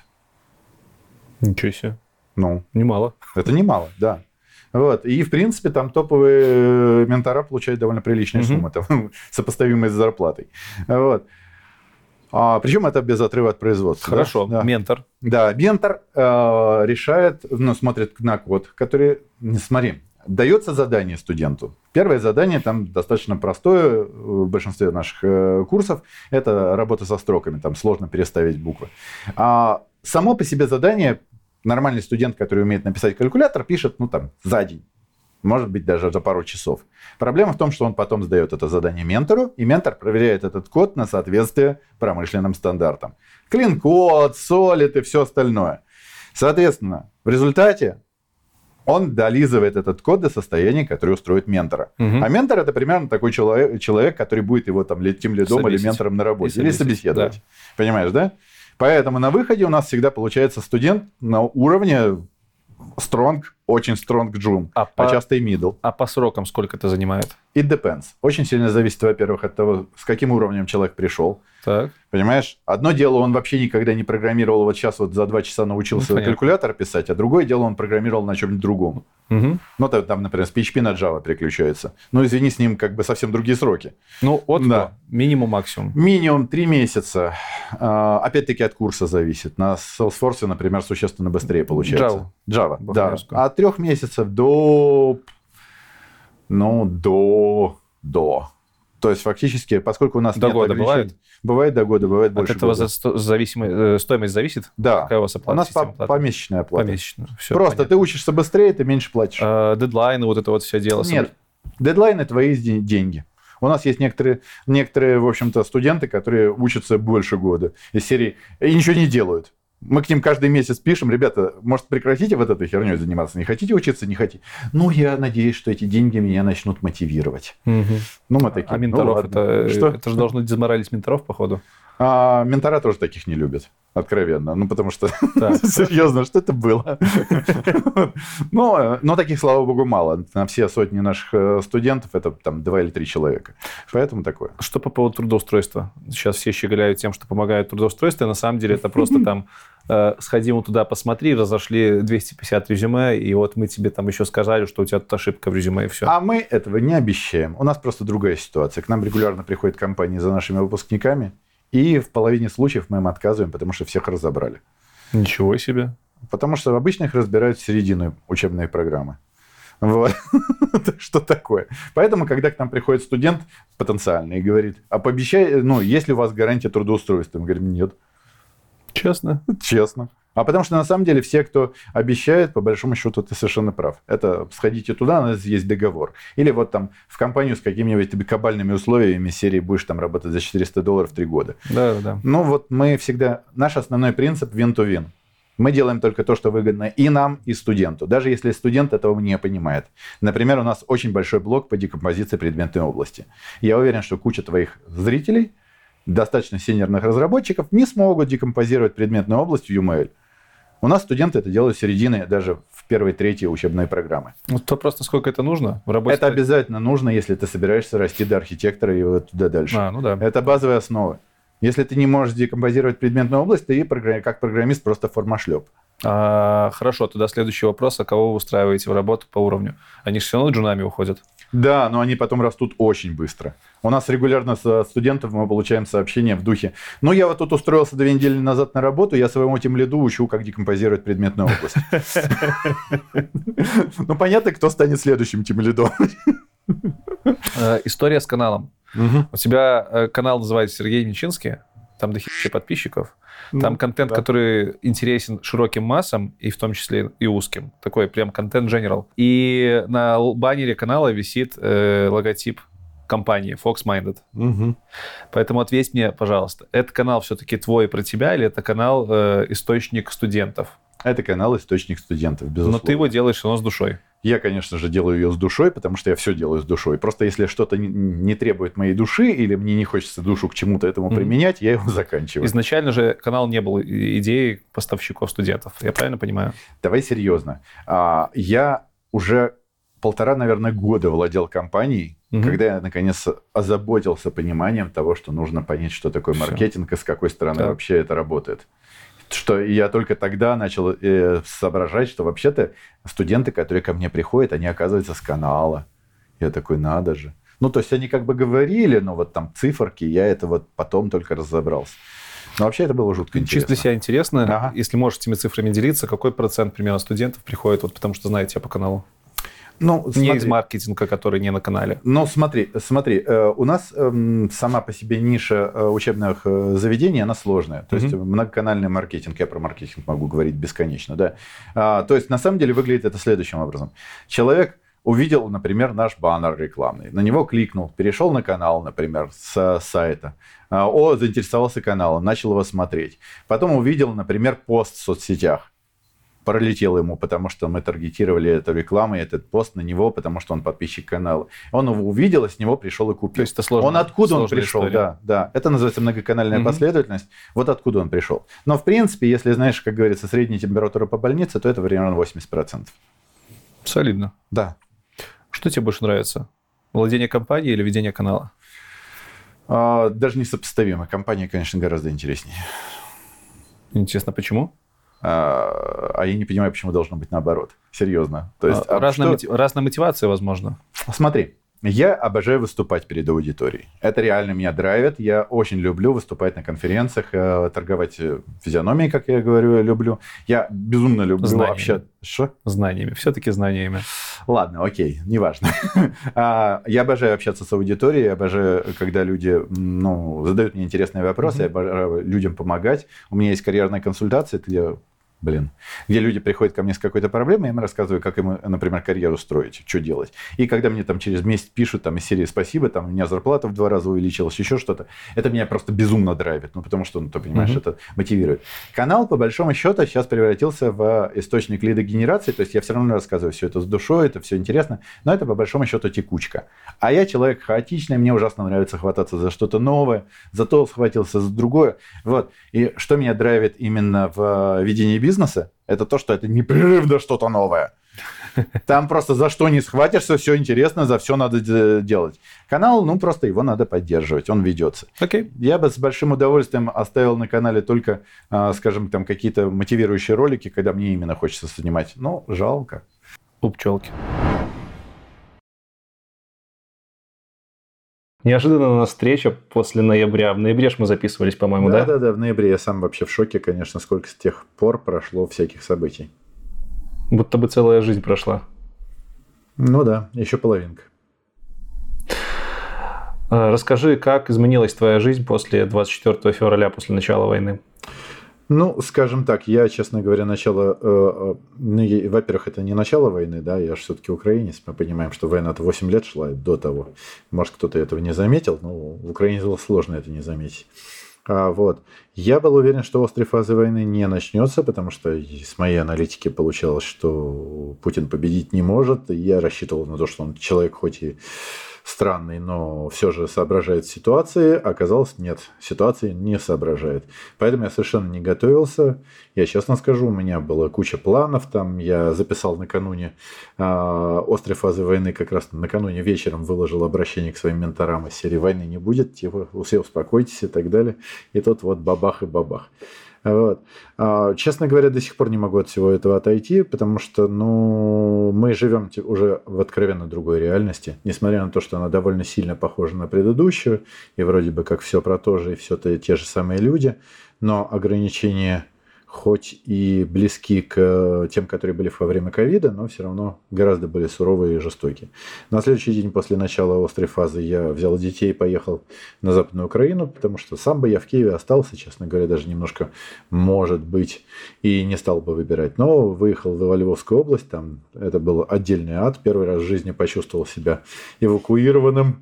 А, да, там пришлось оборудовать, ну, находить кучу жилых помещений, оборудовать их для людей и так далее. В общем, короче, там такая вся история была. У тебя уже во Львове было какое-то какое-то жилье или ты просто на обум ехал? Мы вообще ехали вот с двумя детьми и с женой э, нашего оператора. Он попросил ее вывести. Сам он пошел в тероборону, а я, значит, вывозил всех девочек. Вот, мы ехали просто на обум, куда, ну, в общем, где нас приютят. Сзади сидели старшая дочка и вот жена э, оператора, и вдвоем трезвонили по всем э, телефонам, которые только могли найти. И мы ехали двое суток чуть больше двух суток. Вот, туда добирались. Были чудовищные пробки, плюс блокпосты, плюс еще что-то. В общем, ехали какими-то околицами для того, чтобы не попадать на большие трассы, которые просто тупо стояли. Ну вот просто тупо стояли. 10 километров, 20 километров пробки. Такой себе. Сейчас ты во Львове, мы записываемся 20 апреля. Я уже вернулся в Киев, это моя квартира, ну, в смысле, моя съемная квартира, в которой я всю дорогу жил и до войны. Честно говоря, сейчас в Киеве относительно спокойно, ну, как относительно, то есть э, периодически ночью что-то прилетает, но я живу на окраине, и тут практически ничего не слышно, даже сирены. Поэтому я делаю вид, что войны как бы особо и нет. Ну, вот так. Как изменился твой быт? То есть поменялся ли как-то, не знаю, график, э, работа? Все-таки люди, которые будут смотреть этот выпуск, не, не все, далеко не все находятся в Украине, и мало кто понимает вообще, каково это быть в городе, в котором включается воздушная тревога на постоянной основе. Да, довольно регулярно. Честно говоря, жители уже довольно пофигистично к этому относятся, подавляющее большинство, потому что, ну, во-первых, тревога включается в случае опасности для области, а где конкретно это будет, область довольно большая, все такие, ну, господи, над нами не каплет. Если первые дни там люди откровенно прятались, там вообще в бомбоубежищах сидели, все взрывалось и так далее, то сейчас уже фактически никто никакими бомбоубежищами не прячется, потому что типа и так нормально. Ну, Киев, чтобы было понятно, город достаточно здоровый, 40 километров поперечнике. И, ну, как говорится, вероятность того, чтобы сюда, что сюда что-то попадет, ну, как бы, ну, надо быть сильно невезучим. А если от каждой тревоги прятаться, ну, такое.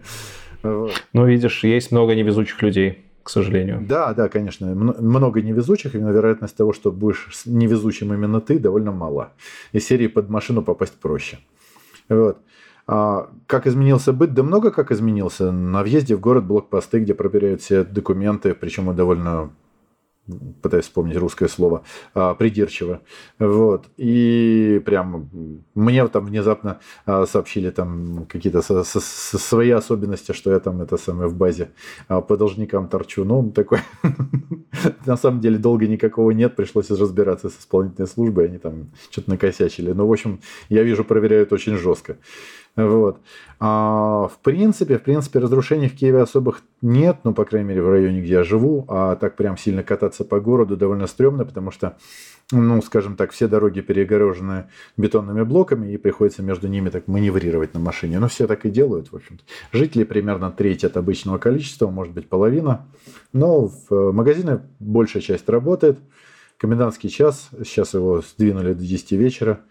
А, до 5 утра, это уже не сильно задалбывает. Раньше было с 9 вечера, и это было плохо, потому что а, магазин закрывается существенно раньше, чем комендантский час заканчивается, чтобы, собственно говоря, продавцы могли доехать до дома, ну и еще убраться там и так далее. И получалось, что там какой-нибудь новый супермаркет закрывался в 4 часа вечера, понимаешь, ну там в 5 часов вечера. Но это как бы ты только успел поработать, и а, все магазины уже закрыты. Привет. Вот. Спасибо Сельпо, который тут работает почти почти до комендантского часа. Насколько ты ощущаешь, что ты находишься сейчас в стране, в которой происходит война? Вот э, есть это ощущение, ты, ты, ты слышишь взрывы, как, как-то, я не знаю, ты к этому привык, не привык, э, или, может, ты как-то абстрагируешься или нет. То есть вот как, как понять, что на улице война, если ты никогда ее не видел, не слышал? Ну, во-первых, что значит никогда не видел, не слышал? Тут и самолеты летают, и сирены, это, и все такое, да. Э, это скорее для тех, кто нас смотрит и никогда вот молодняк, да, который никогда не видел этого. Ну, скажем так, взрывы-то были слышны, конечно, особенно когда мы уезжали из Киева второй день э, после начала войны. Взрывы были довольно ощутимые. Мы ехали еще и по Житомирской трассе. Это была моя очень большая тупость. Это как раз вдоль э, Житомирской трассы, ну, до Житомирской трассы как раз российские войска пытались прорваться и даже даже частично прорвались. Вот. Э, но это было уже позже. Ну, в принципе, взрывы были достаточно хорошо слышны, достаточно недалеко, очень много военной техники и так далее. То есть, вот, как бы, ощущение а, войны и того, что люди, в общем-то, как бы пытаются от этого всего спастись, оно никуда не теряется. Вот. А дальше, ну, поскольку бизнес-то во время войны несколько приутих, скажем так, у нас ощутимое количество студентов э, потерялось, ну, об этом как-нибудь другой раз, да, вот, но... Сейчас а, речь, да. речь про Fox по таймлайну, он будет чуть дальше. Хорошо. Поэтому да, смотрим но все дальше. равно мы, когда общаемся с нашими а, потенциальными клиентами, да, студентами, а, подавляющее большинство из них из Украины, там мы им первым вопросом задаем в безопасности ли вы сможете ли учиться и так далее. И это как бы уже такой, знаешь, ритуал. В принципе, всем знакомым регулярно раз в несколько дней пишешь, ну как ты, ну что ты там, что с тобой и так далее. Потому что, ну, переживаем друг за друга, конечно. Про код поговорим немножко. Давай. Когда ты последний раз код писал? А, ты знаешь, я, как ни странно, несмотря на то, что промышленный код я сейчас не разрабатываю, пять лет я уже э, занимаюсь исключительной компанией, маркетинг, продажи, менеджмент, построение компании, а, общение с клиентами корпоративными, с кем угодно, ну, больше всего, конечно, со своими, собственно говоря, mm-hmm. ходами направлений.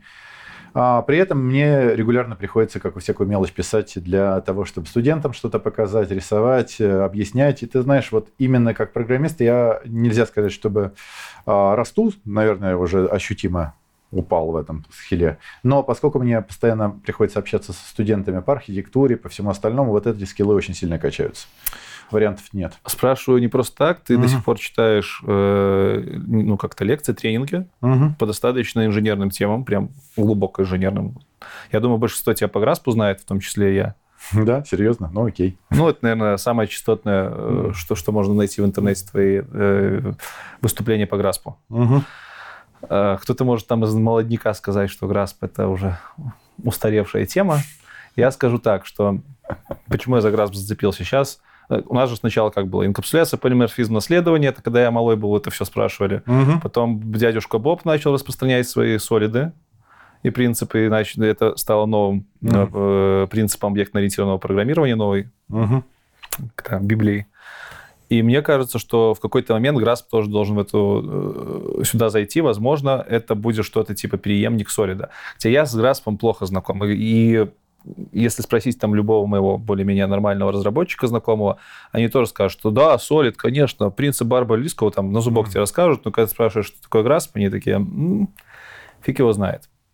Вот хотелось бы с тобой зацепиться за эту тему. Давай. Так как ты читаешь, рассказываешь по него, наверняка ты прошарен. Можешь сказать, что такое вообще Grasp, Э, что это за паттерны, не паттерны, принципы, как они появились, и правильно ли это ставить их противопоставление солиду? Окей, начну с конца, как обычно. Я Давай. люблю с конца начинать. А, противопоставлять это глупо, потому так. что фактически а, солидовские принципы являются имплементацией а, подхода GRASP. А теперь с обратной стороны.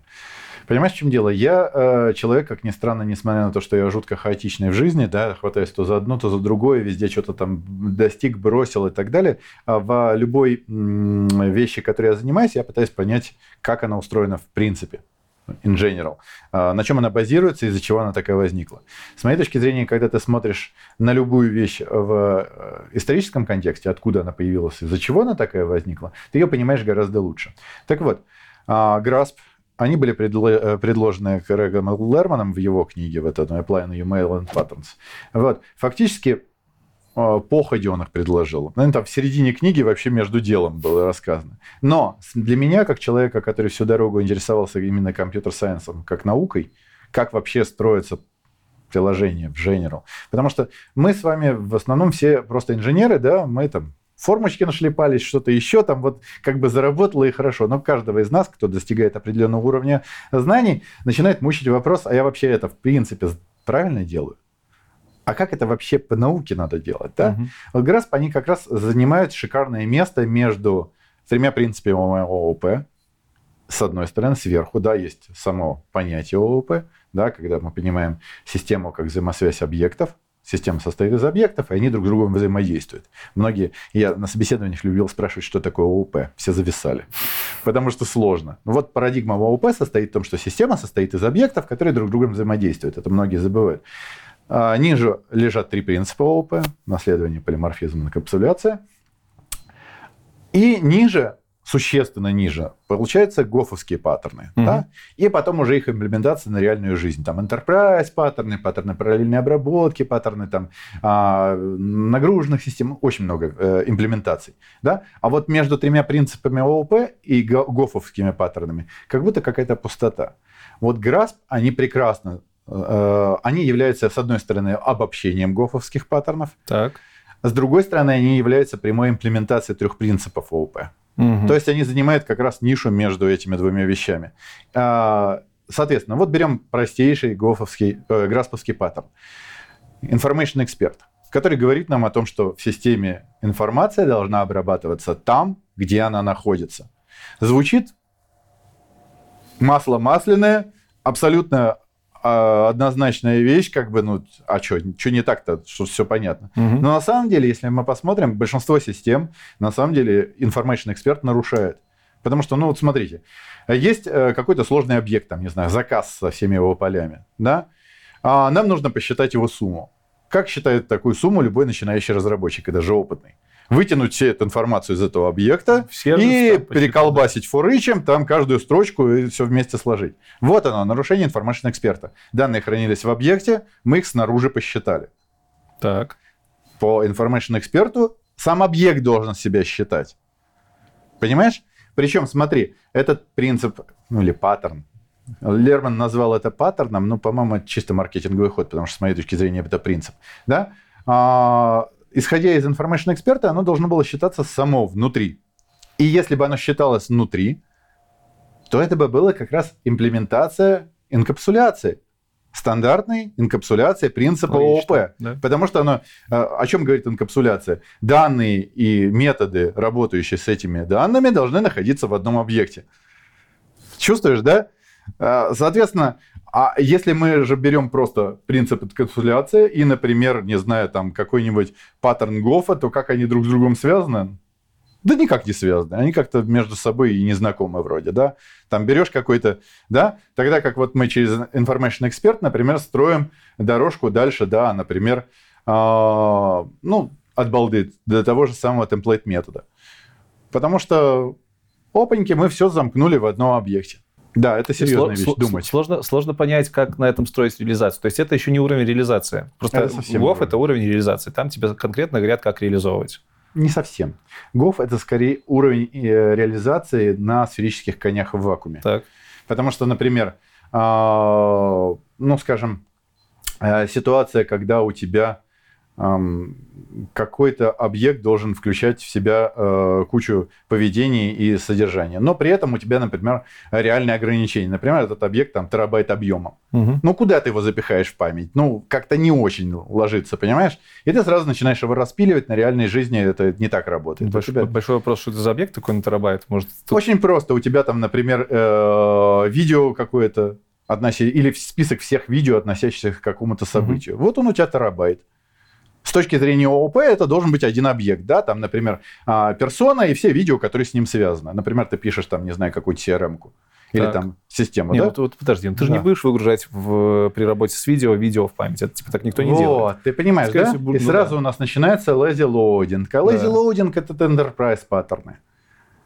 А enterprise паттерны это уже применение к реальной жизни mm-hmm. гофовских паттернов. Понимаешь? А те применения на сферических коней в вакууме – принципов ООП. А, так вот, э, получается, что мы вот движемся по ближе к Земле постепенно от э, принципов ООП к этому самому, как раз через грасповские паттерны. Причем они абсолютно никак не противоречат э, трем принципам, э, этим самым, господи, solid принципам. Угу. Потому что, например, а, single responsibility принцип говорит о том, что у объекта должна быть одна ответственность. Ну, да. Но это же, если у объекта две зависимости, то мы нарушаем information expert. Потому что у тебя, получается, как бы данные а, двух разных ответственностей заключены в один объект. Ну mm-hmm. ладно, хорошо, не information эксперт, а, например, high cohesion. High cohesion грасповский принцип говорит нам о том, что в одном объекте должны быть только данные, относящиеся к одной теме, и методы, относящиеся к одной теме. Это практически то же самое, что SRP. Там просто подход снаружи. Снаружи у одного объекта должна быть одна зависимость. А Кахэшин говорит, что в одном объекте должны быть только вещи, относящиеся к одному. Имплементация. Ну, подожди, подожди, подожди. А у тебя должны... Еще раз повтори из Граспа принцип, как звучит? Cohesion принцип говорит так. о том, что в одном объекте должны быть заключены только вещи, то есть данные и mm-hmm. поведение, связанные с одной темой, внутренне зацеплены. В то время как э, SRP вроде как говорит, что должна быть только одна причина изменения твоего метода либо объекта. Но это скорее следствие. Само, э, следствие. Само SRP говорит ответственность. Должна быть только одна, одна ответственность. ответственность. Понимаешь? Ну, да. Это как бы снаружи, а то изнутри. В принципе, об одном и том Но же. видишь, это похоже. Да. Об одном и том же. Да. И тут может возникнуть э, заблуждение, что они взаимозаменяемы чем разница? А, понимаешь, в чем дело? По большому счету, все эти паттерны и принципы, они все сводятся к одному понятию. Объекты, э, система состоит из объектов, и объекты друг с другом взаимодействуют. А. Все остальное выводится из этого. Но мы люди, мы птички, нам сложно. Угу. Нам нужно, чтобы это каким-то образом было более при... ближе к реальности, ближе к данным, да? Угу. Потому что там какие-то великие математики могут посмотреть на ситуацию и там, поняв, что это соотносится каким-то образом там с какими-то принципами, вот понять, как это прилагается. Но мы же инженеры, нам как-то попроще, да? Поэтому нам нужно каждый из этих принципов применить максимально близко к тому, что мы пишем. Хорошо, давай еще вернемся чуть-чуть более в начало. Угу. Почему GRASP называется GRASP? Глупый вопрос. General Responsibility Assignment так. Patterns. И сколько в нем э, базовых паттернов? А их они там все, по-моему, 12 или 13. Я сроду не вспомню. Я их помню, но не считал. Есть еще такая тема, знаешь, как э, есть такие паттерны, которые многие называют паттерном, которые у меня язык не повернется паттерном назвать, но современные разработчики любят. Это KISS, это Dry, это Ягня. И я вижу перекос в то, что сейчас вот э, эти понятия ставят на один уровень с э, понятиями вплоть до ГОФа. Типа, если ты не знаешь ГОФ, э, если ты не знаешь, что такое keep it simple stupid, то это примерно то же самое, что не знать паттерны ГОФа. Как ты к этому относишься? Почему спрашиваю? Потому что ты на эти темы ролики снимаешь, mm-hmm. и, а я не понимаю, зачем вообще вот это людям объяснять, ведь это, э, это прописная истина должна быть. Там, no. Don't repeat yourself. Серьезно, это принцип? Это что? Ну, что это, зачем это? Это же любой нормальный человек вроде как должен понимать. То есть... Нет. Это, нет. Ну, как нет? Смотри, а, я, мне как-то тут попалось... Дублированность кода да. плохо, об этом говорится везде. Ну, почему плохо? Опять-таки, это тебе понятно, это мне понятно, mm-hmm. это может быть кому-то еще понятно, а кому-то непонятно. Все равно человеку нужно какое-то обоснование, особенно если он приходит а, в первый раз в какую-то новую область, то есть он только выучился, например, на программиста. Mm-hmm. Почему повторять себя это плохо? Ну, это же здорово получается. Там китайцы, например, код пишут просто тупо копируя. Всегда. Это у них такой принцип. Почему это плохо, понимаешь? Вот, э, наверное, ну ты же ездил по Европе, да, видел там каком-нибудь Шар-де-Голе в туалете э, стоя, висят объявления, там нельзя мыть ноги в раковине. Ну, какому идиоту это типа придет в голову? Потом одна знакомая говорит, что она пришла и видела, что там женщина там в чедре там какой-то это самое мыла ноги. Потому что с ее точки э, в раковине. Потому что в ее культуре это нормально. Понимаешь? Об этом нужно говорить, нужно все проговаривать. Ну почему, ну, почему это в абсолют такое возводится? Условно, можно придумать там миллион таких правил. Там, не знаю, учи английский, чтобы нормально программировать. Но у нас почему-то нет такого паттерна. Надо бы, надо бы добавить. А, то есть надо бы, да? Я считаю, что все надо проговаривать.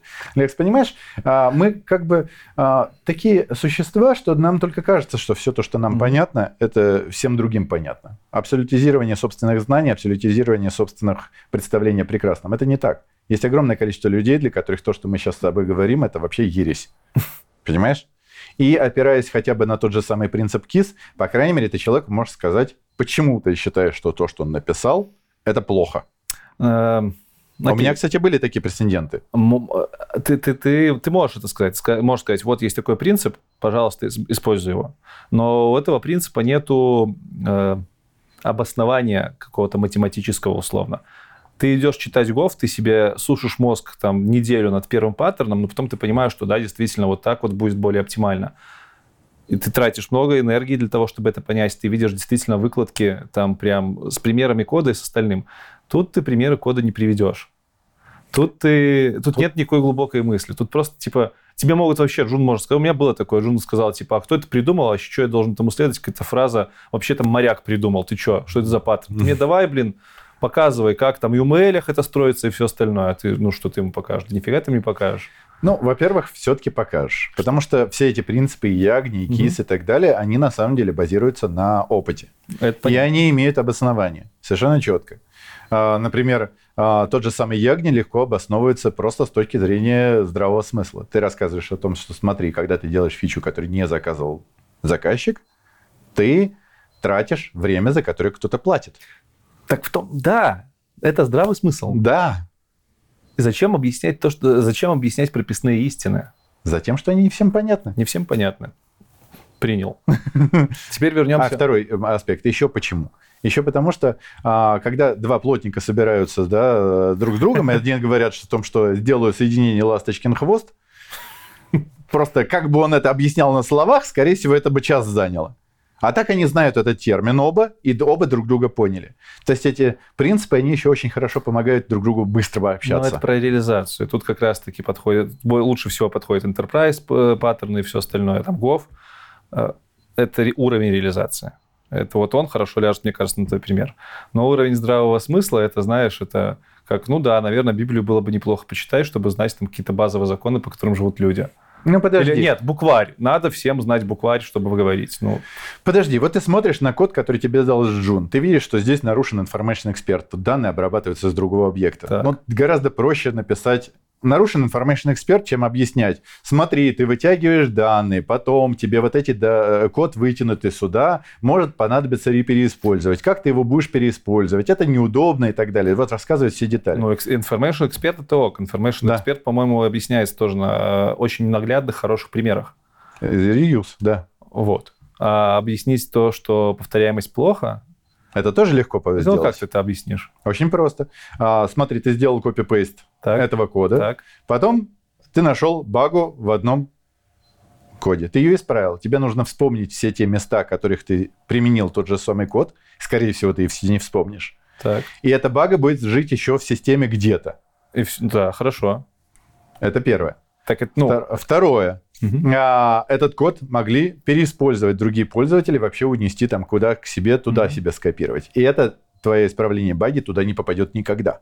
Тогда как если бы они тебе это вызвали, то при исправлении баги они бы тоже получили себе исправление баги. Тут есть проблема. Да. Ты учишь человека этому принципу, он такой, окей, да, я понимаю, это плохо, да, я не помню, где там баги еще могут возникнуть, но не знаю, что с этим делать. А чтобы знать, что с этим делать, ему нужно стратегию впилить, ему нужно потратить 5 лет в университете, чтобы понять, что там вообще банда четырех писала. Понимаешь? Ну, не 4 года все-таки, ну, ну да. условно. Да. Есть в этом лукавство какое-то? Типа, чувак, ты вот так не делай, а, но мы тебе потом объясним, ты потом поймешь, зачем. Вот. Вот в этом проблема. То есть, э, читая Гофа, читая Solid Grasp, ты тут, у тебя достаточно опыта, чтобы понять, что там написано, зачастую. Да. И зачастую так бывает, что ты такой, о, прикольно, это абстрактная фабрика, я не знала, примерно похожее дело. А тут ты наоборот говоришь, чувак, ты просто прими на веру, а там поймешь, все. Вот кто-то ну, скажет... не знаю, не знаю. Я с тобой не согласен, потому что я, например, э, любой из этих принципов, когда рассказываю, я сразу привожу десяток примеров ситуации, когда э, из-за чего это происходит и как это следует. Никогда не говорю, что поверьте мне на веру. Ну, а что Ерунда делать дальше, ты не знаешь, и все, у тебя руки завязаны. Поэтому получается, что, чувак, делать плохо, ты понимаешь почему, но что делать дальше, иди учись. Ну, подожди. А что делать вместо ягни, например? Ну, не делай эту фичу, делай то, что у тебя заказали. Что делать вместо кис? Сделай просто, так, чтобы сработало. А как сделать просто, если ты, ну, не знаю, ну ладно, с кисом хорошо. С кисом тебе ревьювер напишет, что вот тут ты говно сделал, сделай вот так вот попроще. Ну да. А с каким проблемой? Хотя, опять-таки, кис не для новичков. Don't repeat yourself, да, согласен. Ты, ты, ты не можешь понять, что ты сделал сложно, пока ты не понимаешь, как сделать проще. Это скорее проблема... Э... Образования вообще. Образование вообще. Да. И проблема разработчиков, которые что-то шарят, пишут и просто делают это неоптимальным путем. Ну да. Ну, джуны так не будут делать. Слушай, ну смотря какие джуны. То есть они могут так сделать, но опять они Наши не знают, делают. как это исправить. Потому что над ними стоит ментор, который скажет, как это исправить. Да, ну или, по крайней мере, скажет, что загуглить. Хотя, ну да, да, да, да, да. Хотя Keep It Simple Stupid, кстати, наверное, хорошая подводочка к тому же э, SRP и всему остальному. Это хорошо ложится. Они все друг друга совмещаются. Можешь По большому ли... счету, из одного принципа можно вывести практически любой другой. Ну, это да, это прикольно. Угу. Вот ты хорошую схему рассказал. Вот mm. это вот, когда три принципа базовых идут, потом Solid, потом GRASS с прослоечкой. Нет, Solid он вообще отдельно. Отдельно? Да. Потому что Solid это инженерные принципы. Они не а, принципы... Смотри, а, Solid это по большому счету пересказ грасповских принципов более удобной, более понятной в теме для, э, как бы сказать, для практика. Для человека, который не интересуется всей этой пирамидой. Так. Понимаешь? Это э, в духе вместо того, чтобы э, учить правила русского языка, да, мы выучили какие-то поговорки, типа «жиши, пиши через «и», понимаешь? Ты не помнишь, почему это так, вы помнишь То эту поговорку. это обобщение? Даже не обобщение, а скорее пересказ на простом языке. Пересказ на простом языке Граспа. И, и Граспа, и, и других принципов типа того же Киса и так далее. То есть... Хорошо, тогда если выстроить до конца эту пирамиду от самого частного к от самого общего к самому частному, давай еще раз повторим, что в, сам, в самом верху три принципа. В еще выше. ООП. Да. Потом, потом три принципа. Три принципа. Потом, потом GRASP. GRASP. А и... потом уже его имплементация. Enterprise паттерны и прочее. Угу. А Solid, он по большому счету, смотри, там многие вещи из Solid, например, лесков, она э, это просто, знаешь, какое-то суммирование опыта, это эвристическое правило. Вот так не, неудачно потому-то и потому-то. То есть, да, оно реально так не работает. Да, don't repeat yourself, куда ты тут засунешь? Вот серьезно. Keep it simple, куда ты тут засунешь? Оно ничем не, не совмещается. Это скорее, знаешь, инженерные принципы. Мы эвристически получили, что вот так сделать лучше, чем вот так. Потому-то и потому-то. Ну, то есть есть опыт и здравый смысл. Но они в эту, в эту пирамиду особо не вкладываются. Хотя, по большому счету, пересекаются, да? То есть их можно обосновать через ГРАСП, но не наоборот. Окей. Mm, okay. okay. Понимаешь, да? Логично. Угу. Что можно почитать по ГРАСПу, чтобы проникнуться в него? И вообще нужно ли? Как, а, есть ли нехватка знаний? Я скажу странное. Э, для человека, который рассказывает про ГРАСПы, солиды и прочее, я скажу так. С моей точки зрения, в первую очередь надо толкаться от цели. Да? Если мы инженеры, и мы предполагаем, что мы, в общем-то, работаем для бизнеса, который мы автоматизируем, соответственно, мы как бы выполняем свою роль на этой земле в том, что мы автоматизируем бизнес. Так вот, исходя из этого, из того, что мы приносим вот такую пользу, мы гораздо больше приносим пользу, когда занимаемся не hard skill ами, а раскачивая, собственно говоря, свое умение а, в код, а когда фичи релизим. Понимаешь, да? Плюс к этому свои soft skill ы, умение коммуницировать. Потому что часто, просто в половине случаев оказывается, что ты не совсем верно скоммуницировал с представителем заказчика и не узнал детали реализации, сделал не так, как ему хотелось, или не в том порядке, или не с той стороны, сделал какой-то лишний кусок, не доделал тот, который нужен и так далее. Плюс то же самое коммуникация с команде. Я, например, последний год, когда работал в Антропро, вообще практически не писал код. Я решал проблемы другим образом, я всех знал. У, у моей команды была проблема. Надо было сделать там single sign-on для большой enterprise системы. Все такие, о господи, тут ресечит месяц. Я говорю, так, спокойно, чуваки. Пошел по соседним отделам, узнал, кто какой кусок делал, друг с другом и состыковал. И оказалось, это все уже написано. Понимаешь? Мы месяц должны были всей командой что-то разрабатывать. Я за три часа просто все это узнал, состыковал, и оно заработало. Так ты к чему клонишь? Потому что все это нафиг не нужно? Да. На фичи релизить? Да. Но это хорошо в одно лицо. Когда у тебя команда, то уже сложнее. А, Расширяемость. Когда у тебя команда, ты уже проект менеджер а не программист. Когда ты в команде. Когда ты в команде, надо фичи релизить.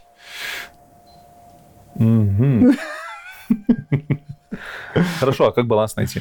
А, Баланс очень простой. Когда ты видишь, что тебе с этим кодом становится сложнее, то есть ты каждую следующую фичу реализовывать сложнее и тяжелее, вот тут стоит задуматься над тем, что а, ты что-то не так делаешь. Да? То есть on demand.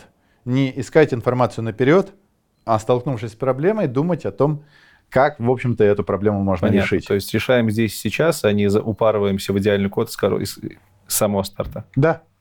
Преждевременная оптимизация антипаттерн. Ты же работаешь на тренингах с, про- с программерами, которые, типа, считают себя опытными. Ну, да.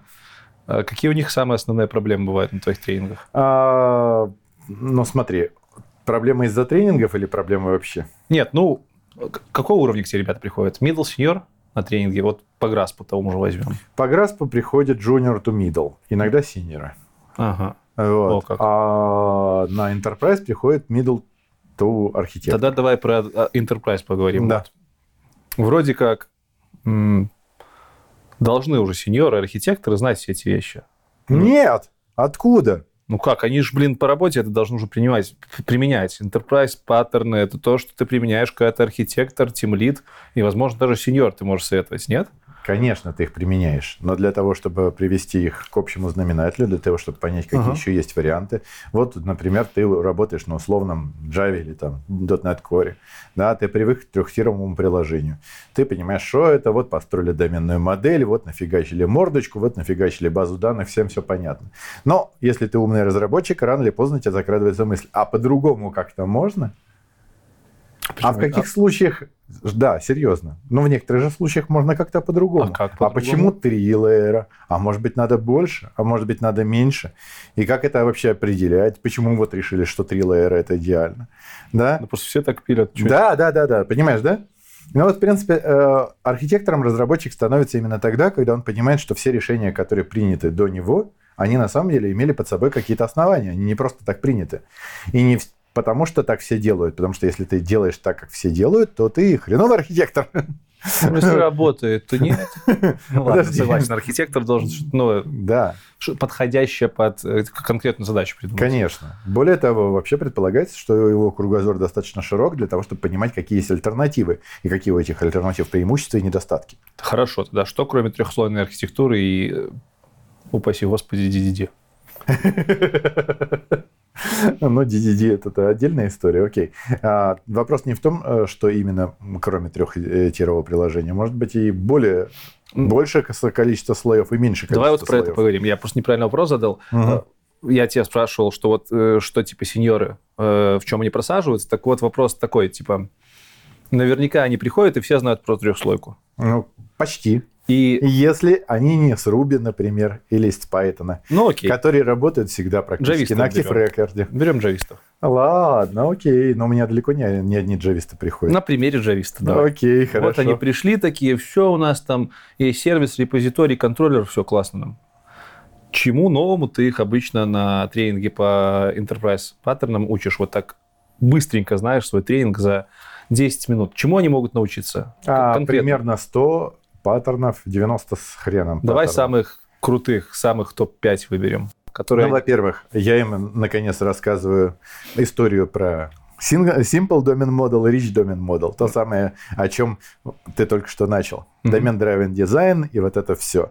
Это то, что у них практически у всех, если не говорить вообще у всех, в голове помойка.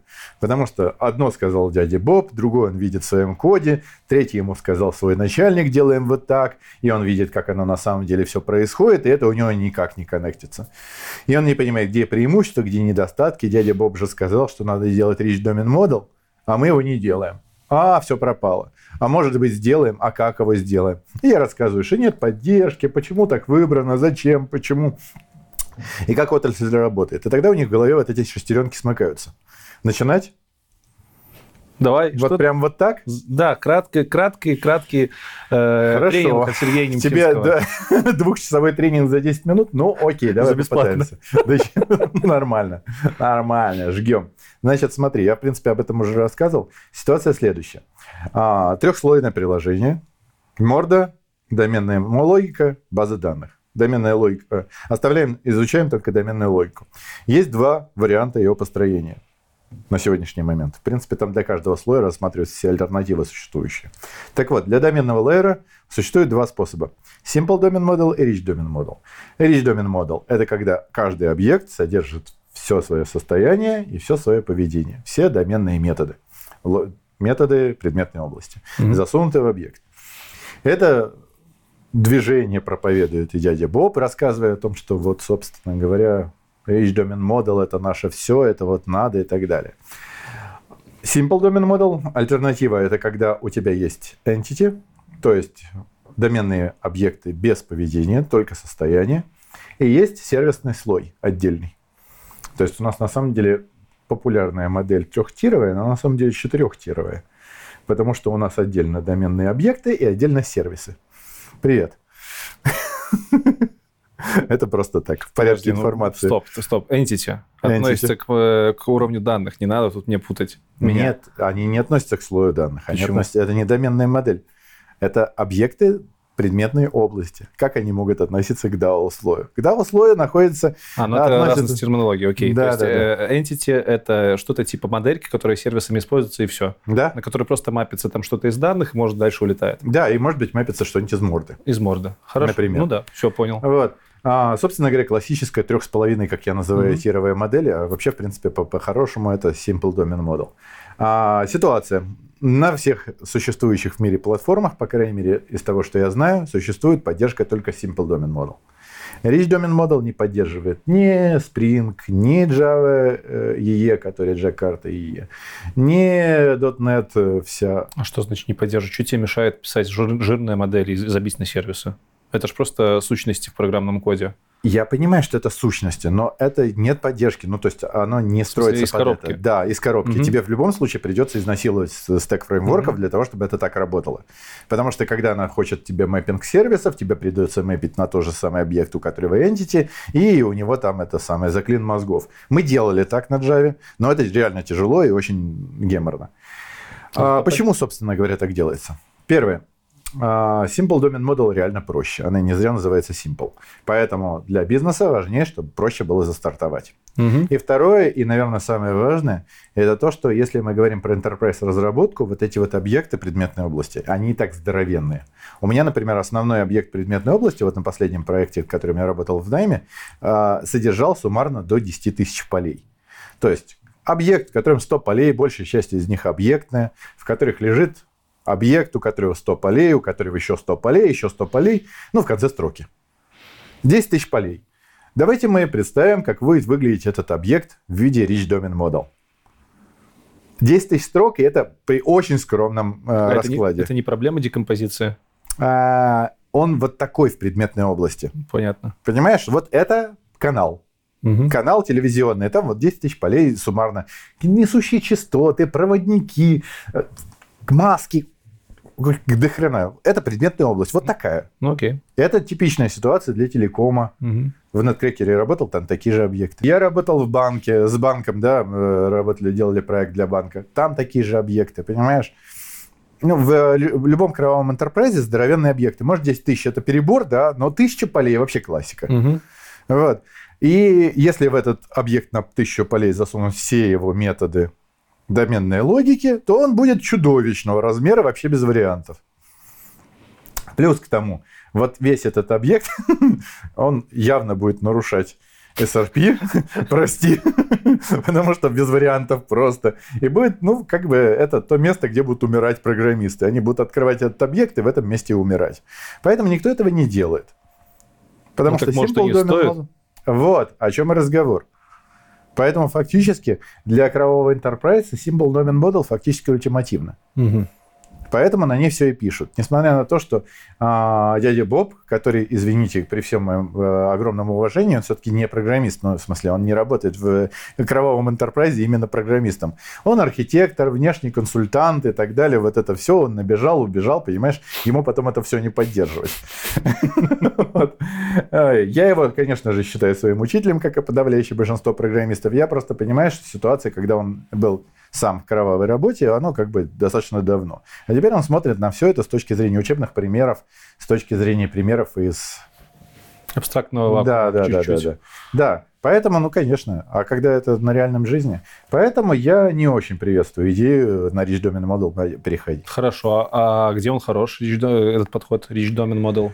На более простые... Что? Микросервисы какие-нибудь? Не знаю.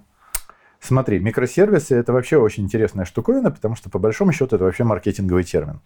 Потому что фактически не имеет никакого определения. Хотя да, если у тебя жирная доменная модель, у тебя пофиг, микросервис, не микросервис, равно все будет Но жирная домен, до- домен жирный. Ну, там все очень сложно. То есть, фактически, микросервисы – это одна из имплементаций SOA, Service Oriented Architecture. А, та, которая SOA для богатых и микросервисы для бедных, ты понимаешь. Вот. А, то есть, общий смысл в чем? Шина, к которой подключены разные сервисы, которые между собой передают информацию через эту шину. Все. Это конец описания архитектуры. Дальше хреначе, как тебе нравится. Как средствами чем, чего реализуются, вот, например, пайпы из этих сервисов, как оно все сделано, где это все укладывается в один общий термин. У нас микросервисная архитектура. Не, ну, единственность ответственности тоже. Пожалуйста, давайте делать сервисы так, чтобы они... э, Если ты этого не сделаешь, ты тоже можешь называть это сингл, э, микросервисами. Более того, все так и делают. Не, не, Я видел, как два монолита рядом стоящих называли микросервисами. Да. Окей. Когда один монолит называли микросервисом. Это тоже классика. Нормал, нормал. На самом деле, э, вот современные нормальные се- серьезные архитекторы все понимают, что микросервисы нужны только в двух случаях. Первый случай, когда он у тебя гетерогенный, то есть написан на разных языках, и ты хоть тусрись, Мгм. ты не можешь их в одну Java-машину или там .NET машину заковырять. Они не заковыриваются. Не, ну, Kotlin Java ты можешь. Ну да, но я имею в виду, что Да, когда они, понятно. там кусок на Python, кусок на Ruby, Мгм. кусок на Java, ну и как? Все равно микросервисы. Вот. И второй вариант, если у тебя какой-то кусок э, этого функционала реально имеет очень тяжелую нагрузку, и его бы стоило засунуть в какой-нибудь кластер, разгрузить. Мгм. Все остальное как бы не требуется. Или там разная степень нагрузки, и тебе хочется То есть там дублировать. Монолит не так уж и плохо. Монолит в большинстве случаев, вот во всех случаях, кроме этих двух случаев, монолит лучше. Он, а, дешевле, потому что как бы его писать проще. Потому что у тебя весь код вместе. Понимаешь, тебе не нужно думать, что у тебя где зависимости и так далее. Его проще деплоить, не будем об этом обсуждать. Так, э, я- нет, не соглашусь. Проще деплоить один сервер или там на кластер, чем сотню микросервисов на Ну, разные... У тебя, даже, у тебя зависимости тупо больше микросервис в монолите. При Но Ну, ты все вместе числе. это деплоишь вместе Количество зависимости на один сервер, и все. Цена ошибки больше. Так у тебя один Серьезно? микросервис не задеплоился, не задеплоился, слег, ну окей, комментарии отвалились. Так у тебя монолит полетел. Отказоустойчивость меньше. Отказоустойчивость легко, легко решается с помощью кластерной архитектуры. Да, ты разложил его на кластер, у тебя load балансинг, все работает, все хорошо, все здорово. Плюс к этому у тебя, конечно же, простота э, с точки зрения поддержки. Потому что оно понять, оно еще быстрее. Последнее. Ну, вот быстрее за счет коммуникации. Конечно, возможно, да. Ну, ты чувствуешь разницу вну- а, коммуникации внутри одной машины, и другой делает там... Сразу не сеть. соглашусь, что это проще в разработке. Вообще, гон полный. Когда мне дают монолит, который там э, миллион файлов имеет в себе, а мне нужно там по работе править только 10, я такой, да пошли вы нахер. Мгм. А еще этот монолит запусти, потрать на это два месяца, а потом молись, чтобы он не сломался, потому что ты еще два месяца потратишь, чтобы его запустить. В то Ну, время как слушай, модульные монолиты давно придумано решение.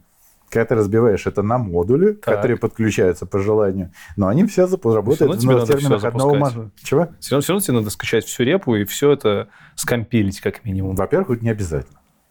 Если ты нормально это разбил на модули, то нет. Так если ты на модуль разбиваешь, чего же на микросервисы не разбить? Ну, потому что он будет медленнее. Во-первых. Во-вторых, его писать будет сложнее. Понимаешь?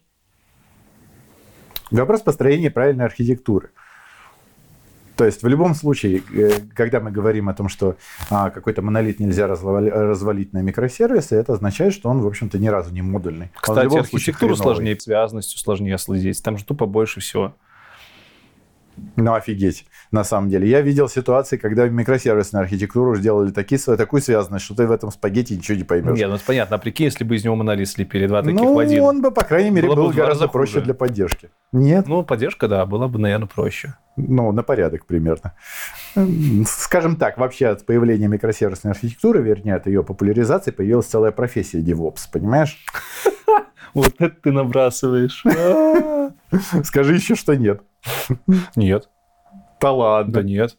Да-да. Пайплайны появились гораздо раньше микросервисов. А. Э, инфраструктурный код появился гораздо раньше микросервисов. Он был всегда. И всегда его писали. Мы, видимо, Количество... с тобой не очень понимаем термин. Так. Да, я имел в виду тех самых девопсов, которые да, да, деплоят да. вот это все кошмарное, да. Так они же не диплоем занимаются, они занимаются тем, чтобы это не ломалось в процессе. Ну. Ну так какая разница, что у тебя 25 микросервисов, что у тебя один монолит. Но... И то, и то ты один раз написал, оно деплоится само постоянно. А ты дальше занимаешься поддержкой, разницы никакой. Ну вот раньше как-то админы с этим справлялись. Да не справлялись никогда, когда админы умели программировать. А зачем ямлы. им надо было программировать? Админы даже ямлы не знали никогда. Так зачем вам нужно было программировать, когда нужно поднять одно несчастное инстанс приложения? Ну, даже несколько инстансов ну, Ты же его не поднимешь, если не знаешь, как оно работает. В смысле? Ну, что? Ну, как, как... как ты можешь поднять Java, если ты не знаешь, как запускается компилятор Java? Как запускается или как работает? Чувствуешь разницу? А кто его запустил, чтобы он работал? А, все, понял, как запускается. Ну да, ну чтобы тебе его запустить, если ну. нужно будет что-то, какую-то автоматизацию пилить. Ну. Нет, ты, конечно, можешь каждый раз его запускать руками, руками деплоить, да, админ справится. FTP они знают. Ну вот. Ну, блин, нет. В смысле? Большой Настроить какой-нибудь э, Jenkins для того, чтобы он это деплоил? В чем проблема? Настроить Jenkins, это уже нужно писать скрипты. Maven всегда был, знаешь ли, делать девопсов, без проблемы. Короче, не согласен с тобой, что девопсы из микросервисов появились. А я вот согласен с собой. Девопсы появились, потому что системы становятся более сложными. Их приходится деплоить все сложнее и сложнее. Плюс Потому что инфраструктура стала сложная. Потому что микросервисы. Да при чем есть микросервисы? Да при том, что У тебя просто, дело... Микросервисы — это просто большее количество приложений. Никакой значимой сложности они для работы админа не внесли. Давай так. Э, раздеплоить один инстанс приложения на кластер можно руками физически. Никакой ну, проблемы нет. Ну, Ты можно, просто да, берешь да. и деплоишь его, даже каждый раз. Если у тебя вместо одной, одного кластера есть сотни этих кластеров, руками это делать уже нельзя, даже теоретически. Так ты и не делаешь что руками? Чувствуешь, да, разницу? Соответственно, ну, тебе нужно в любом случае это автоматизировать. Тут нет варианта делать это руками.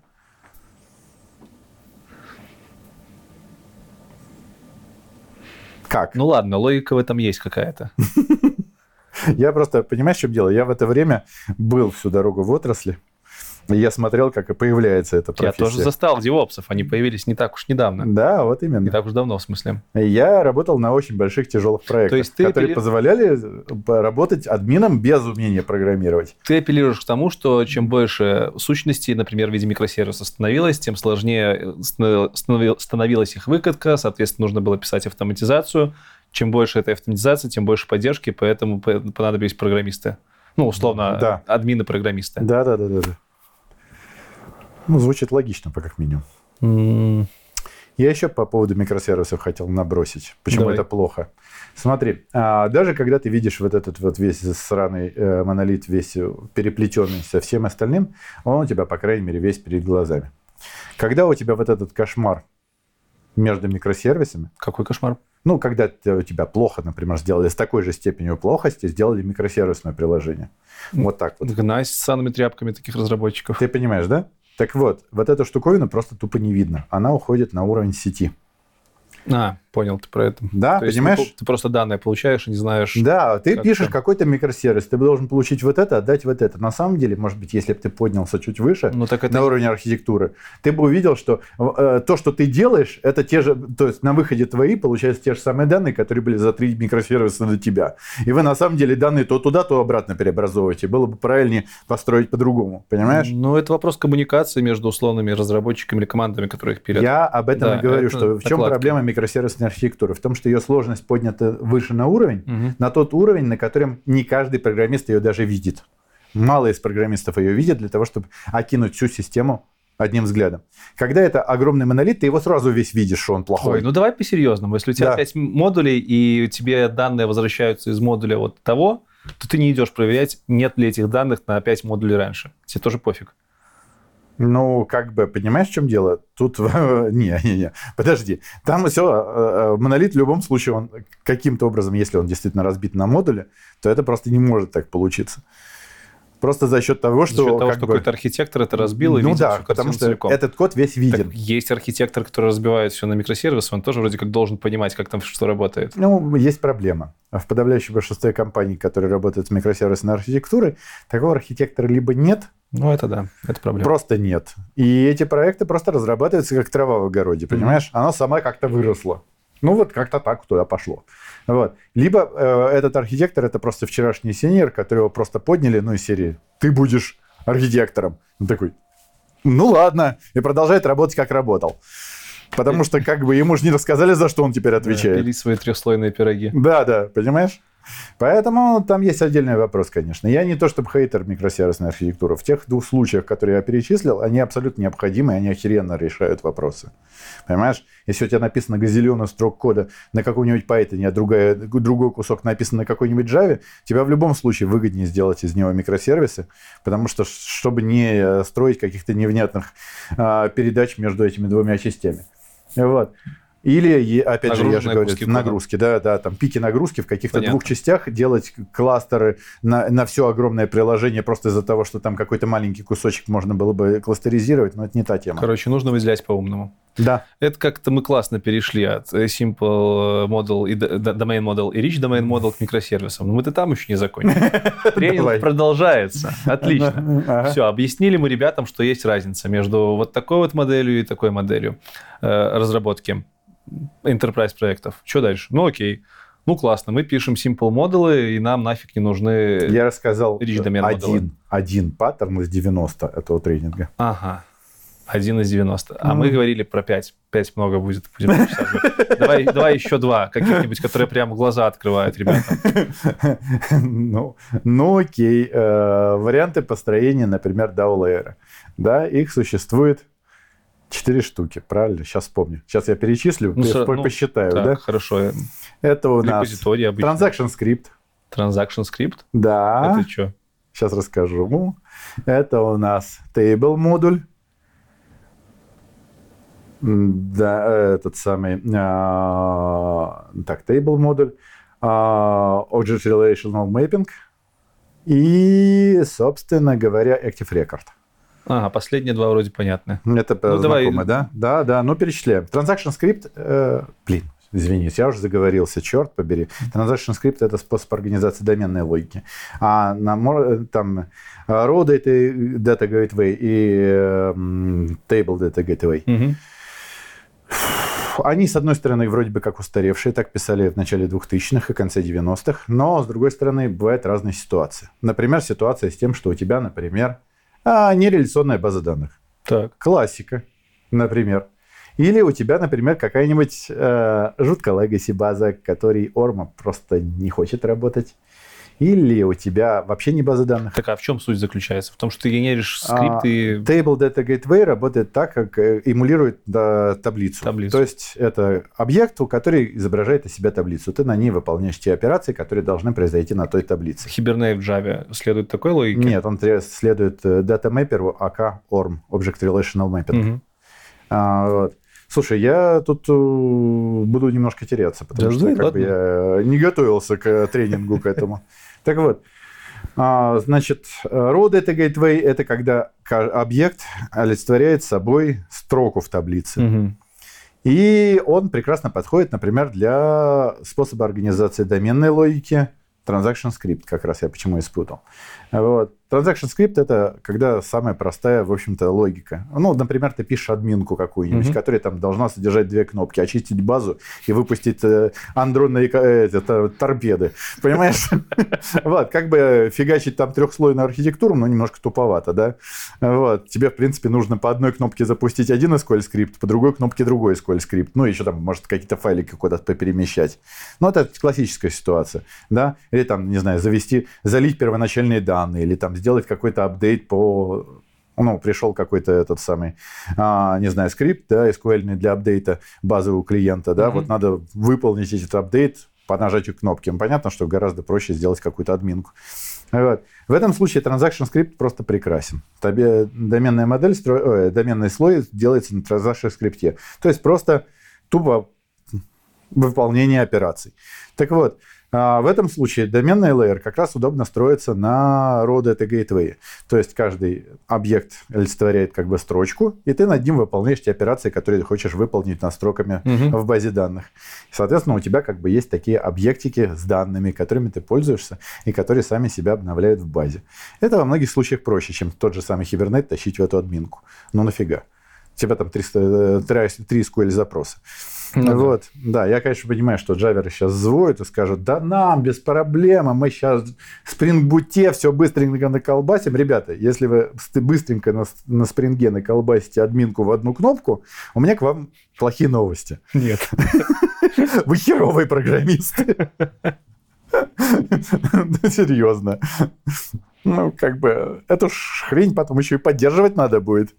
Понимаешь, там обновлять версии. Тут, наверное, еще Maven надо накрутить сверху. Надо бы еще, наверное, а, какую-то CICD докрутить, чтобы красивенько было. Ну и прочее. У нас вот из одного приложения в одну кнопку у нас получается такой нехеровый кусок работы, который еще тестировщикам надо проверять. Короче, из пушки по воробьям. Да, да, да, да, да. Хорошо. Вот. Э, угу. Нахер все остальное. Что ты меня за это да. Сушишь, душновато, где форточка? Сам виноват, нефиг такие вопросы задавать. Давай поговорим о том, что многие будут ждать. Что? Почему JavaScript говно? А, потому что JavaScript говно. Ладно, идем дальше. Нет, ну подожди, подожди. Нет, смотри, а, два аспекта, которые мне в JavaScript подожди, не нравятся. Сначала я у тебя хочу сразу спросить, это же не принципиальная позиция, либо это принципиальная позиция? Нет, конечно, это юмор просто. Все, отлично, это просто здоровая токсичность айтишная. Я, я тут, тут, тут вот как раз рассказывали тебе эту историю о том, как я выступал вот на трех JavaScript конференциях подряд. Угу. Житомир.js, Винница.js и Одесса.js. Что ты там делал? Ты же Выступал. А с чем? С чем? Что рассказывал? Э, первый доклад был о применении э, гофовских паттернов в JavaScript. Здравствуйте, спасибо, я пошел. Нет, я им даже примеры показал, они уржались вместе со мной. На JavaScript это очень криво выглядит. Но Без... сделать можно Именно на JavaScript, не на TypeScript. Да. Нет, на JavaScript. На TypeScript любой дурак делает. Ну да. Там нормальный язык, извините. На JavaScript это выглядит прямо, трешово. Вот. А, я объяснил, почему, собственно говоря, я не пропускаю на Грасповские, Гофовские и на Enterprise паттерны а, студентов, сдающих задания на JavaScript, потому что это любой другой программист просто не прочитает. Это трешак. вот. Очень своеобразный, очень левый. Ну, у них же, ну, у них же не, рассчитан язык на ООП-шку таковую. Ну да, он, он мультипарадигменный, причем по-настоящему мультипарадигменный. Э, это язык, позволяющий писать сам себя. В конце концов, если ты видел когда-нибудь код, написанный на jQuery, он же абсолютно не, считает, не, не только его видел, я его писал. Ну, ты понимаешь, да? Это, он же код вообще не похож на JavaScript. Да. Он ну, просто да. выглядит как написано на другом языке, в принципе. Угу. И то же самое, что на JavaScript можно легко писать в стиле Lisp, прости господи. Можно на нем писать относительно в ОПшном стиле, хоть и через жопу. Слушай, и так далее. А это как у них называется, наследование через э, прототипирование, да, оно сильно мешает? Э, а... принципам, применению принципов ООП? Очень сильно. Оно другое. Понимаешь? Это точно так же, как мы не принимаем э, задачи, сданные на Go. Там тоже как бы, как бы ООП, но не совсем ООП. Получается mm-hmm. примерно так же. Вот. А, так вот, почему, чем мне, собственно говоря, не нравится JavaScript? Первое – это своей ультимативно... Нет даже. Первое – это вот своей свободой. Когда каждый программист может писать в своем стиле абсолютно.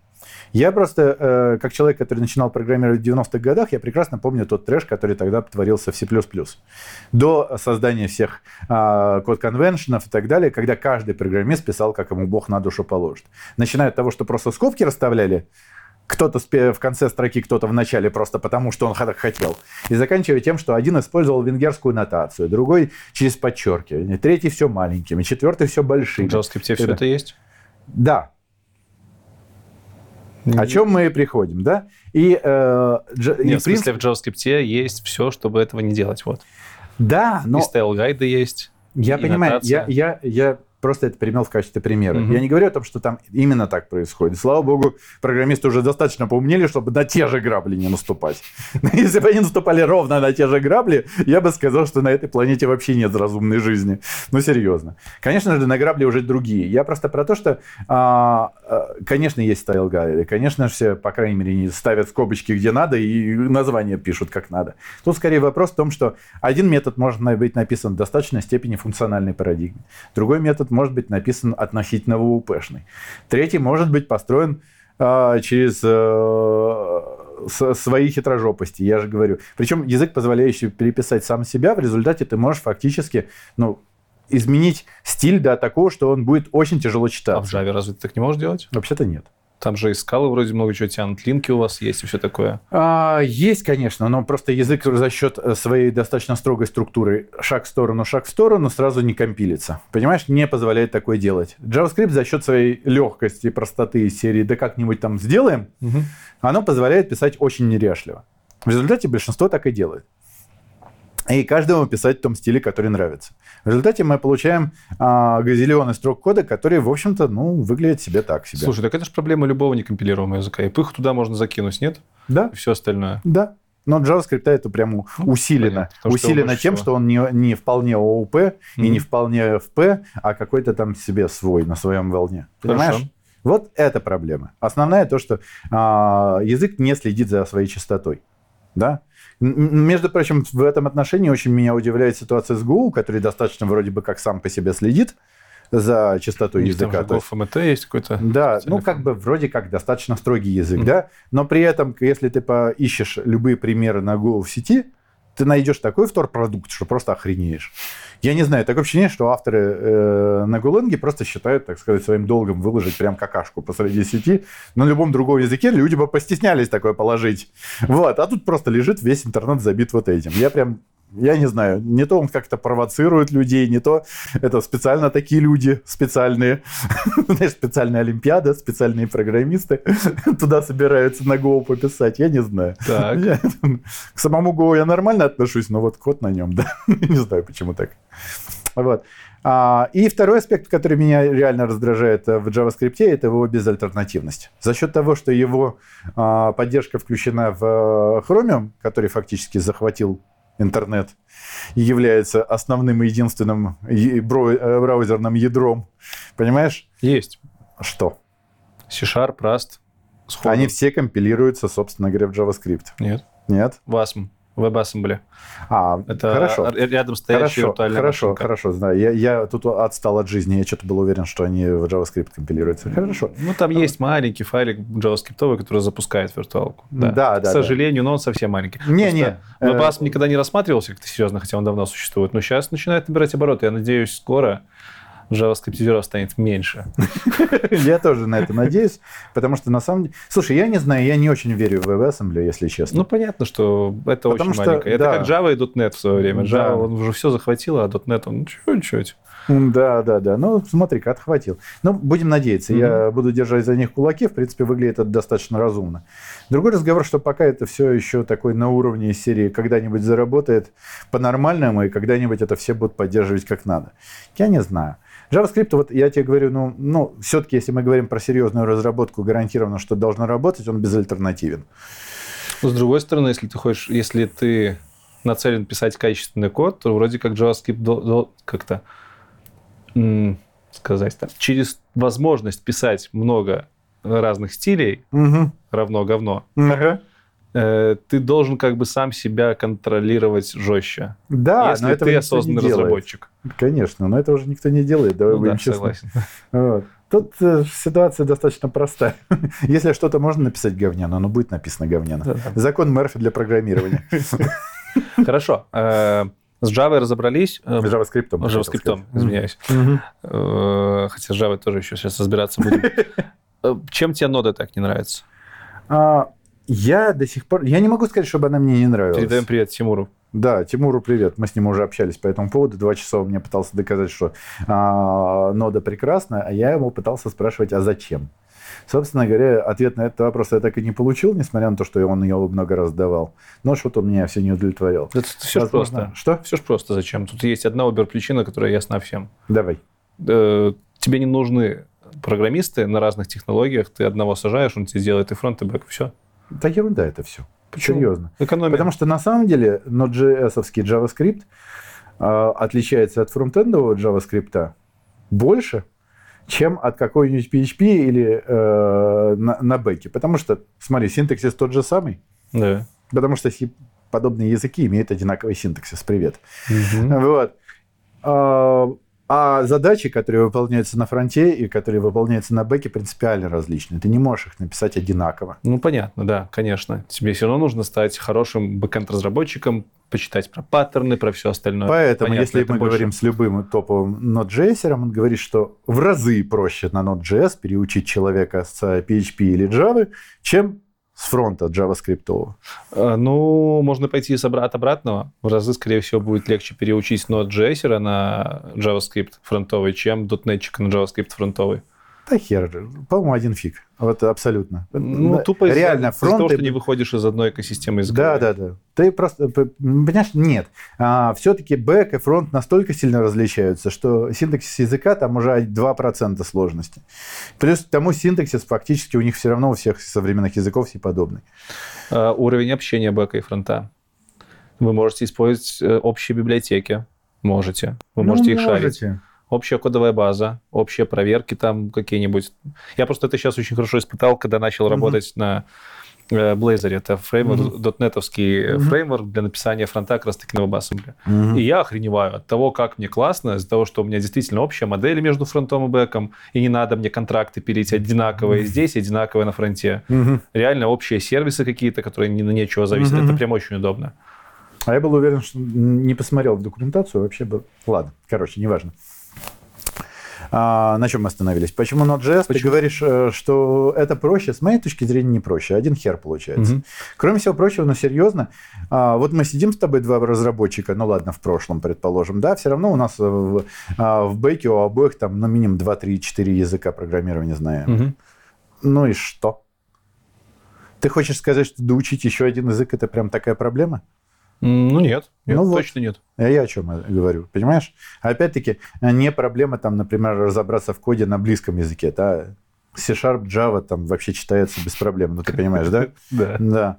Вот. Э, По большому счету не очень далеко тот же PHP, тот же самый Python. Мгм. Тогда как бы, когда переходим на фронт, там совсем все другое. Ну вообще другое. Хорошо, тогда какие Да. предъявы к ноде? Предъявы, а зачем она? Не, ну также можно спросить, а зачем .NET была Java? А зачем вообще все языки программирования? Я, я просто не понимаю. Смотри, э, Лекс, в чем мы тут упираемся? А, любая вещь, существующая на рынке, должна занимать какую-то э, какую-то нишу. Какая-то задача на ней должна решаться лучше всего. Вот, да, это правильная мысль. Вот. И мне вот Тимур, по крайней мере, говорил, и Никита Галкин, и еще с кем мы Мгм. там еще с Турским разговаривали по этому поводу из топовых на Node.js. Они все говорят, что зато это типа очень быстро работает на потоковом обработке данных. Я не знаю, честно сказать.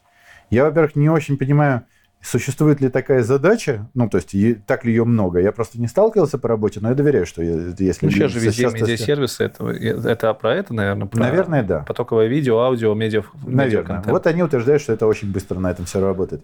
Я не могу, честно говоря, понять, насколько это прям так необходимо, потому что железо сейчас стоит копейки по сравнению с работой программиста. Исчезающе если у тебя два пользователя, если у тебя их миллионы. А если у тебя миллионы пользователей, то тебе дешевле докупить, наверное, железяк, чем нанимать э, сотню это самых э, программистов, которые будут это все допиливать.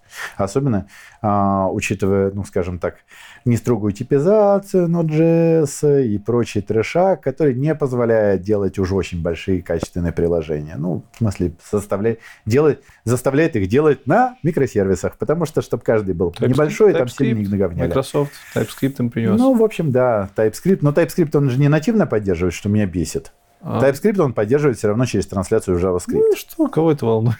Ну, меня, например, волнует. Вот тот же самый Тимур а, постоянно мне э, кидает э, это самый свой любимый а, а, афоризм, дважды или трижды его кидал, что, мол, TypeScript это как к человеку, у которого э, сломаны ноги, пересвязать руки. Вот. Это к вопросу о том, как они любят свой JavaScript. Окей.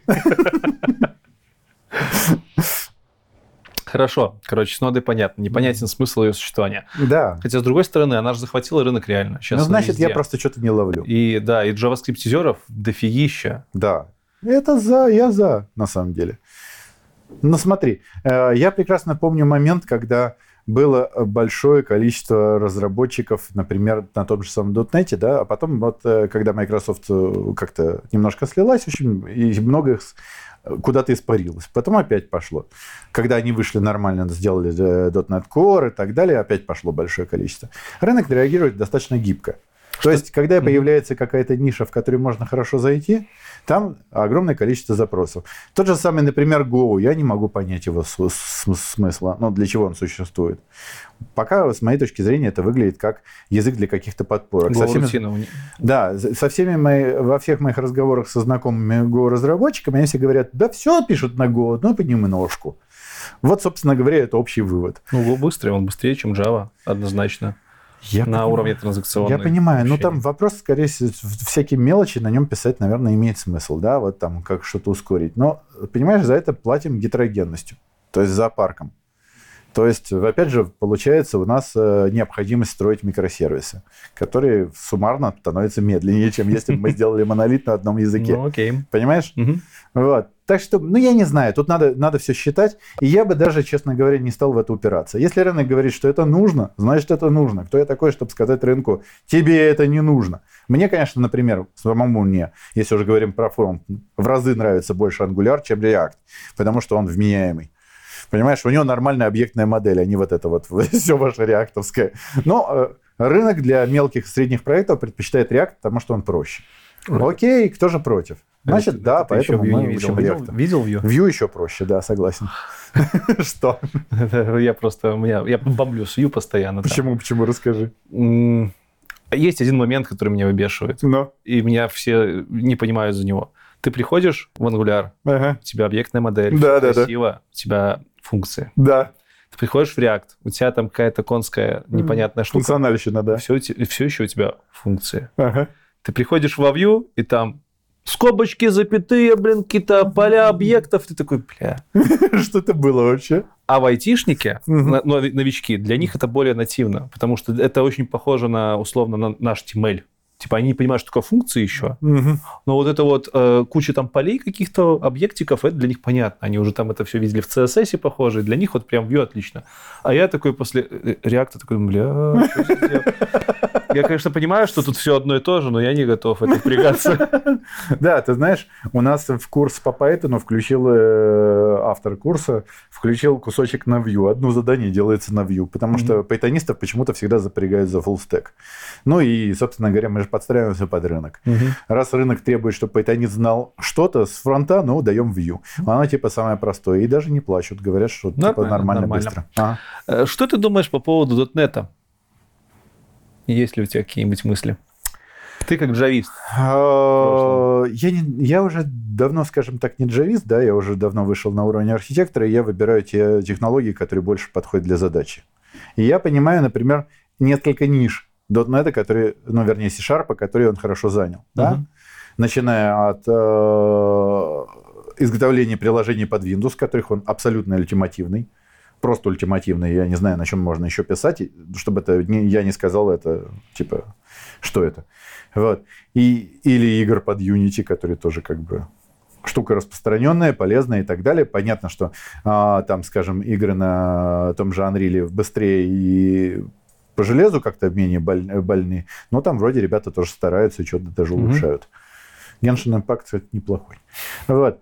А, и с, собственно говоря, .NET Core. Я не очень понимаю, как это работает, но рынок сказал, что, в принципе, это востребовано. То есть нам нравится, будем на этом пилить. Я только за, пусть пилится, пусть расцветает больше цветов.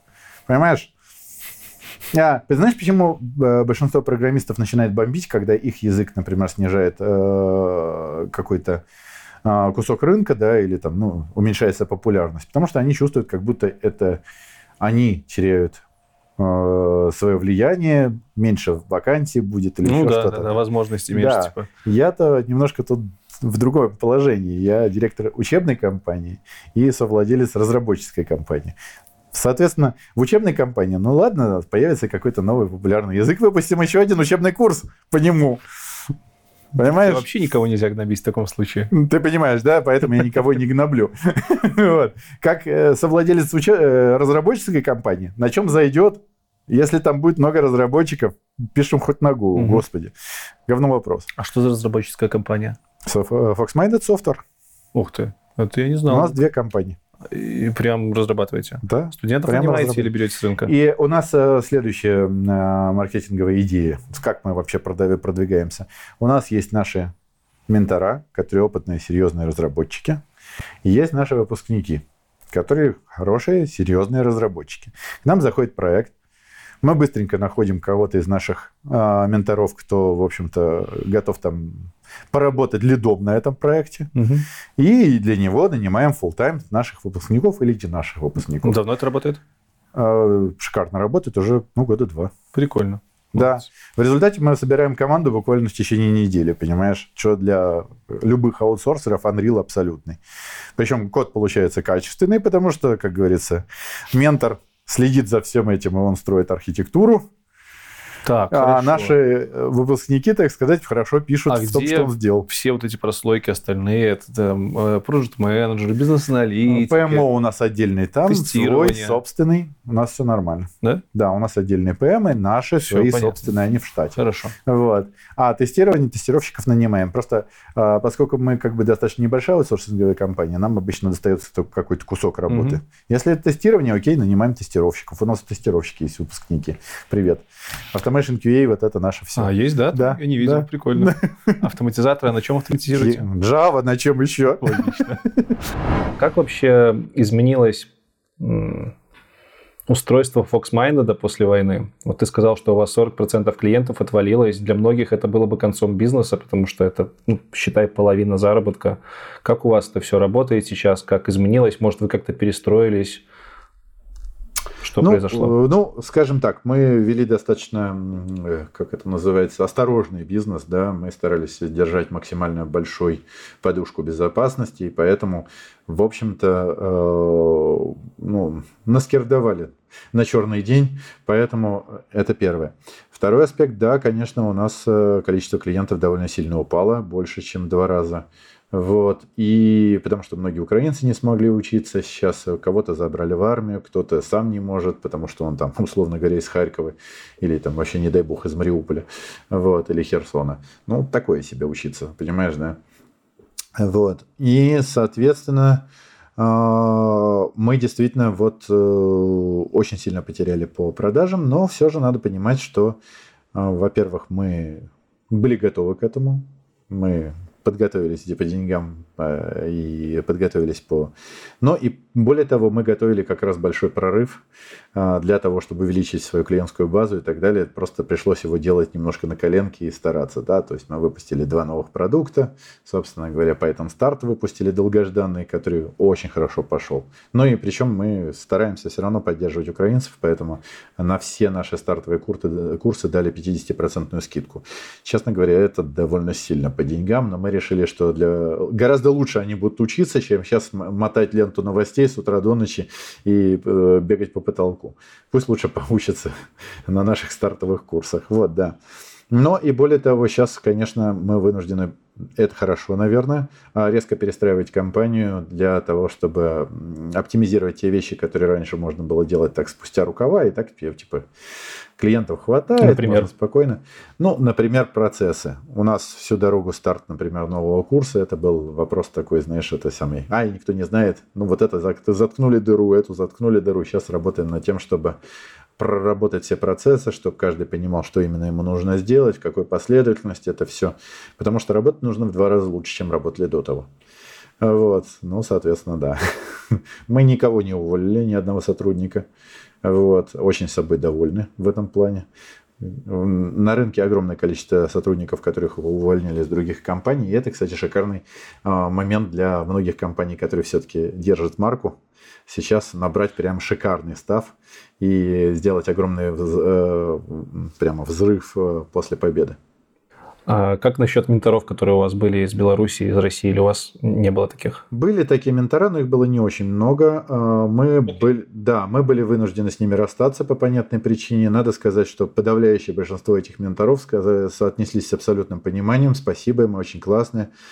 А, даже не буду кого-то отдельно выделять, потому что ну, почти все буквально там один, что ли, человек там начал возмущаться из серии там каких-то недоплаченных ему денег. Мы ему сказали, э, как мы тебе можем выплатить? У нас нет возможности физической. Выйдешь на какую-то страну другую, ну, мы тебе приведем, а так что? Вот, все остальные были прям хороши и лапочки. Очень многие ментора, там больше половины сказали, а, мы все понимаем, вот деньги, которые вы остались нам должны, переведите на ВСУ, чтобы помогать Украине победить и так далее. Очень приятно, честно говоря.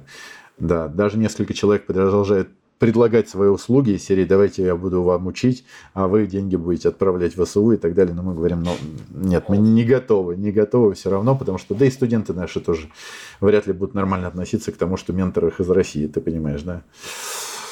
Так что такое. Про книжечки, может, посоветуешь, э, на твой взгляд, три самых крутых книжки, которые должен прочесть любой программист? Ну, две я вспомню сразу. Давай. Это в первую очередь, конечно же, Клин-код угу. дяди Боба. Что бы там ни говорили, но это абсолютно evergreen книга, которую каждый должен прочитать. Вторая из must-read книг – это, безусловно, рефакторинг Фаулера. Потому что, ну, сложно себя считать хорошим программистом, если ты не читал рефакторинг Фаулера. Серьезно? Как ты тогда вообще работаешь над кодом? Короче, считаем Мартина. Роберта Мартина и Мартина Фаулера. Всех Мартинов. Вот. Есть еще моя... Э, ну, понимаешь, а дальше уже начинается вкусовщина. Я бы посоветовал, наверное, нет, я не буду советовать читать Гов. Я серьезно. тоже думаю, сейчас скажет Гов. Да, скажет не, не буду говорить Гов, потому что читать ее скучно, она занудная, чудовищная, даже зануднее, чем я. В это сложно поверить, но да. Вот. И э, она очень, как бы, так сказать, оторвана от реальных э, э задач.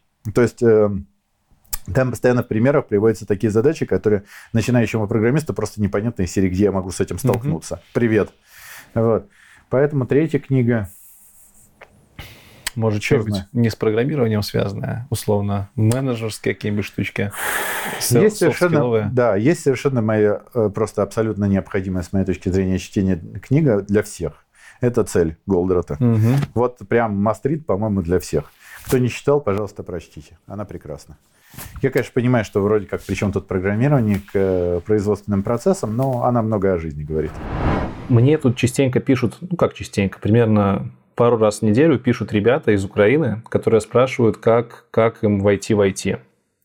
И у меня поначалу в голове взрывалось, мол, как так, у, у вас в стране, во всем мире война, да, а вы про учебу у меня спрашиваете. То есть я, я не знал, что им ответить. Я думал, может, это прикол какой-то, может, они совсем м, отчаялись. Но нет, ребята действительно находят время учиться. Вот что ты можешь по этому поводу сказать? Насколько этично продолжать обучение, э, находясь в Украине, когда в Украине идет война, а ты там, не знаю, какой-нибудь 20-летний парень, который вроде как может пойти защищать свою страну, либо защищаешь ее, но вот в свободное время еще учишься. У кого-то есть такая проблема психологическая, они думают, что они лицемерят. Ну, ты знаешь, я наоборот очень сильно это одобряю по причине того, что, а, ну, э, окей, ты сходил, зарегистрировался в военкомат, в военкоматах очереди, ну, как большинство, я тоже зарегистрировался, естественно. Но, как говорится, кому я там нужен. Вот. А, зарегистрировался, ты свой долг перед страной выполнил, а дальше следующий твой долг – это приносить страну деньги. А, войны никогда не выигрываются оружием, войны выигрываются экономикой. Кто дольше выстоит, тот и победил. Вот, собственно говоря, и экономика Украины за этот год по подсчетам, по-моему, Всемирного банка, я не помню, упадет до, на 40 или даже на 45 процентов. Да, было такое. Это охренеть просто. Ну, падение в два раза – это прям, прям швах. Спасибо, конечно, международным куче организаций, стран. Я вообще, кстати, не понимаю последний вот этой а, мульки, там, осуждать там НАТО или еще кого-то. Ребят, нам помогают как только могут. Вам не стыдно вообще? Это, наоборот, говорит спасибо, конечно, классно, мы бы хотели больше, но, блин, ну, спасибо за ту помощь, что даете. Вот. А тут прям неблагодарные какие-то. Так вот, а, надо в любом случае стараться приносить максимум пользы своей стране. Если ты не на фронте, если мы все пойдем на фронт, то мы проиграем за три дня. Кто-то же должен и еду варить, кто-то должен и броники покупать, кто-то должен возить э, волонтерку, кто-то должен в конце концов приносить, зарабатывать на это деньги. Волонтерка она не с, не, не с неба падает в конце концов. Вот, поэтому... Обеспечение. Да, да, да, да, да. Поэтому собственно говоря, как раз прекрасный повод. Плюс к тому, если ты бегаешь по потолку, ты уж точно никому не помогаешь. Гораздо лучше будет, если ты э, возьмешь и займешься тем, что у тебя получается, то, что пригодится после победы. Победа все равно будет, и надо будет как бы, ну, после этого восстанавливать страну. И классно будет, если ты сможешь ее восстанавливать, будучи уже профессионалом, а не начинать только учиться. Все вокруг работают, а ты такой, а, вот сейчас я как раз и начну учиться. Ну, класс. Как вообще айтишка в Украине сейчас в это военное время? Она живет, она за замерла, она ушла? Вот есть ли какие-то изменения ощутимые? Айтишка в Украине сейчас работает следующим образом. А, надо, во-первых, понимать, что очень много, вот на днях как раз надолго читал статью, очень много а, компаний западных, которые наши клиенты, у нас в основном все-таки заказчики с Запада, а, приморозили, а в некотором случае даже закрыли проекты а, с Украиной, потому что боятся и того, что физически люди могут пострадать здесь, и того, что людей могут забрать в армию, и того, что, ну, вообще все непредсказуемо, хрен его знает. Вывозите людей из страны, тогда будем продолжать работать. Поэтому, скажем так, проекты многие очень позакрывались. С этим огромные проблемы. Я понимаю, конечно, что бизнес важнее, но как-то выглядит очень некультурно, честно говоря. Надо сказать, что здесь в Украине люди гораздо лучше друг к другу относятся. Все-таки стараются э, худо-бедно хоть что-то друг у друга заказывать, там, покупать в мелких магазинах и так далее, для того, чтобы бизнес работал. На Западе a бизнес. Ну, может быть, в этом и хорошо. Как говорится, выживет только самые сильные. После кризиса всегда выживают те компании, которые потом делают взрывной рост. Как-то так. Рубрика «Рандом». Вопросы, которые не вошли в канву, на которые я хочу задать все еще. Эм, какие у тебя есть хобби, кроме э, э, ролевок? Э, вот ролевки в последнее время выпали из хобби, потому что некогда. А, в первую очередь, конечно, самое пожирающее время – это компьютерные игры. Вот, в первую очередь ММО. А, то есть World of Warcraft в разных вариантах и куча других его клонов и не клонов. То есть там Final Fantasy, Elder Scrolls, там. Ты же когда-то вел блог по ММО играм? Да, я вел достаточно популярный блог по ММО играм. Десятку популярных в русском сегменте попадал. Вот, текстовый. Тогда это еще было так. это я, я его забросил 8 лет назад, но он до сих пор попадается в выдачах. Да, он да мой гайд по World of Warcraft был Blizzard несколько лет закреплен в качестве официального. Да ладно? Серьезно. Офигенно. Ну. Ссылочку на блог тоже оставим. да. А, что еще? А, дальше постоянно увлекаюсь музыкой в разных вариантах. Ух ты. Я в юности играл э, на бас-гитаре э, в рок-группе и пел. А, в принципе, точно, да. батл длинные были. Да, да, да. Ну, одно время у меня даже ракет был. В это сложно поверить. Правда, мне лень было его выставлять, он у меня вот так лежал. Ну, в общем, вы понимаете, панки настоящие. Точно фоток нет? Точно нет, к сожалению, вообще. Но там есть буквально одна фотка с э, университетского, там как это, ну, отправлю, вырежешь там кусочек. Вот. А, там я вот как раз вот с этим. а, так. А, и поэтому периодически меня пробивает на разные э, музыкальные инструменты. У меня есть электрогитара, бас-гитара ударная установка. Ну, еще есть клавиши, на них дочка играет. Вот. А, да, она, кстати, в отличие от меня, действительно села и играет. вот. А я то за одно схвачусь, то за другое, все, меня криво. Ну, и акустическая гитара по понятной причине. Ни на чем я играть не умею. Но мне ужасно нравится за это что-то брынкать, дрынкать, еще что-то. Ну, еще занимался вокалом, и я думаю, в общем-то, это, я думаю, даже слышно. А для себя? Или для ну, чего? для себя и для канала, для всего остального. Поставить голос. Да, да, да. Хорошо. Ты не сказал про одну важную вещь. Ну, Хотя нет, ты сказал. Может, я просто... Ну, как ты это так сказал, так пропустил? Ты же президент. я президент, конечно. Почетный президент. И по нечетным тоже. Так, мы сейчас говорим о том, что ты президент и основатель киевского, да? Украинского. Украинского, прям украинского Да. клуба Сузуки. Да. Как так получилось? Я его основал и создал. У тебя был Сузуки? Да, это была моя первая машинка. Так. Я ее купил, и я такой, «А, машина, я же ее люблю, но это же первая машина. Ну, все любят свою первую машину. Это же даже, может быть, лучше, чем первая девушка. Нет, я этого не говорил. Ну, в общем, короче, я ее нежно любил, и давай по интернету искать, с кем бы пообщаться о любви к машине. Смотрю, клуб только есть российский. Я такой, ну, ну, серьезно? Я зашел к ним, типа, потусоваться. Они говорят, ну, делайте для себя там отдельную ветку на нашем форуме. Вот это вот холопы. Я такой, «Пф, ладно. А, значит, покрутился, повертелся, пошел к официальному дилеру а, Сузуки в Украине, постучался, пообщался с их пиар-менеджером. Она такая, «А, классно, давайте организовывать. Я говорю, прекрасно, там создал форум, давай набрал людей к ней опять. Она, мы вам готовы там предоставить какие-то скидки, я там форум, да, ля-ля. В общем, короче, я раскручивал этот форум как только мог. И раскрутил до состояния того, что вот я, когда 8 лет назад заходил на этот форум, а основал я его пф, 15 лет назад, вот, и 8 лет не заходил. Я вот когда 8 лет назад заходил, я был с человеком с э, наибольшим количеством сообщений на форуме. Поэтому президент. Да. Но я его создал, я договорился, они наплачивают хостинг, там вот это вот все. И, в общем-то, он один из э, старейших и стабильнейших клубов Сузуки. Я создал организационную структуру, выборы, вот это вот все настроил, все организовал. Вот, и, собственно говоря, ушел. Сейчас на чем ездишь? Марка. Toyota RAV4. Так вышло. Когда нам ждать нового клуба по RAV4? А, Никогда. Тойотовский клуб достаточно большой. Хорошо. Ты переехал из России и стал украинцем.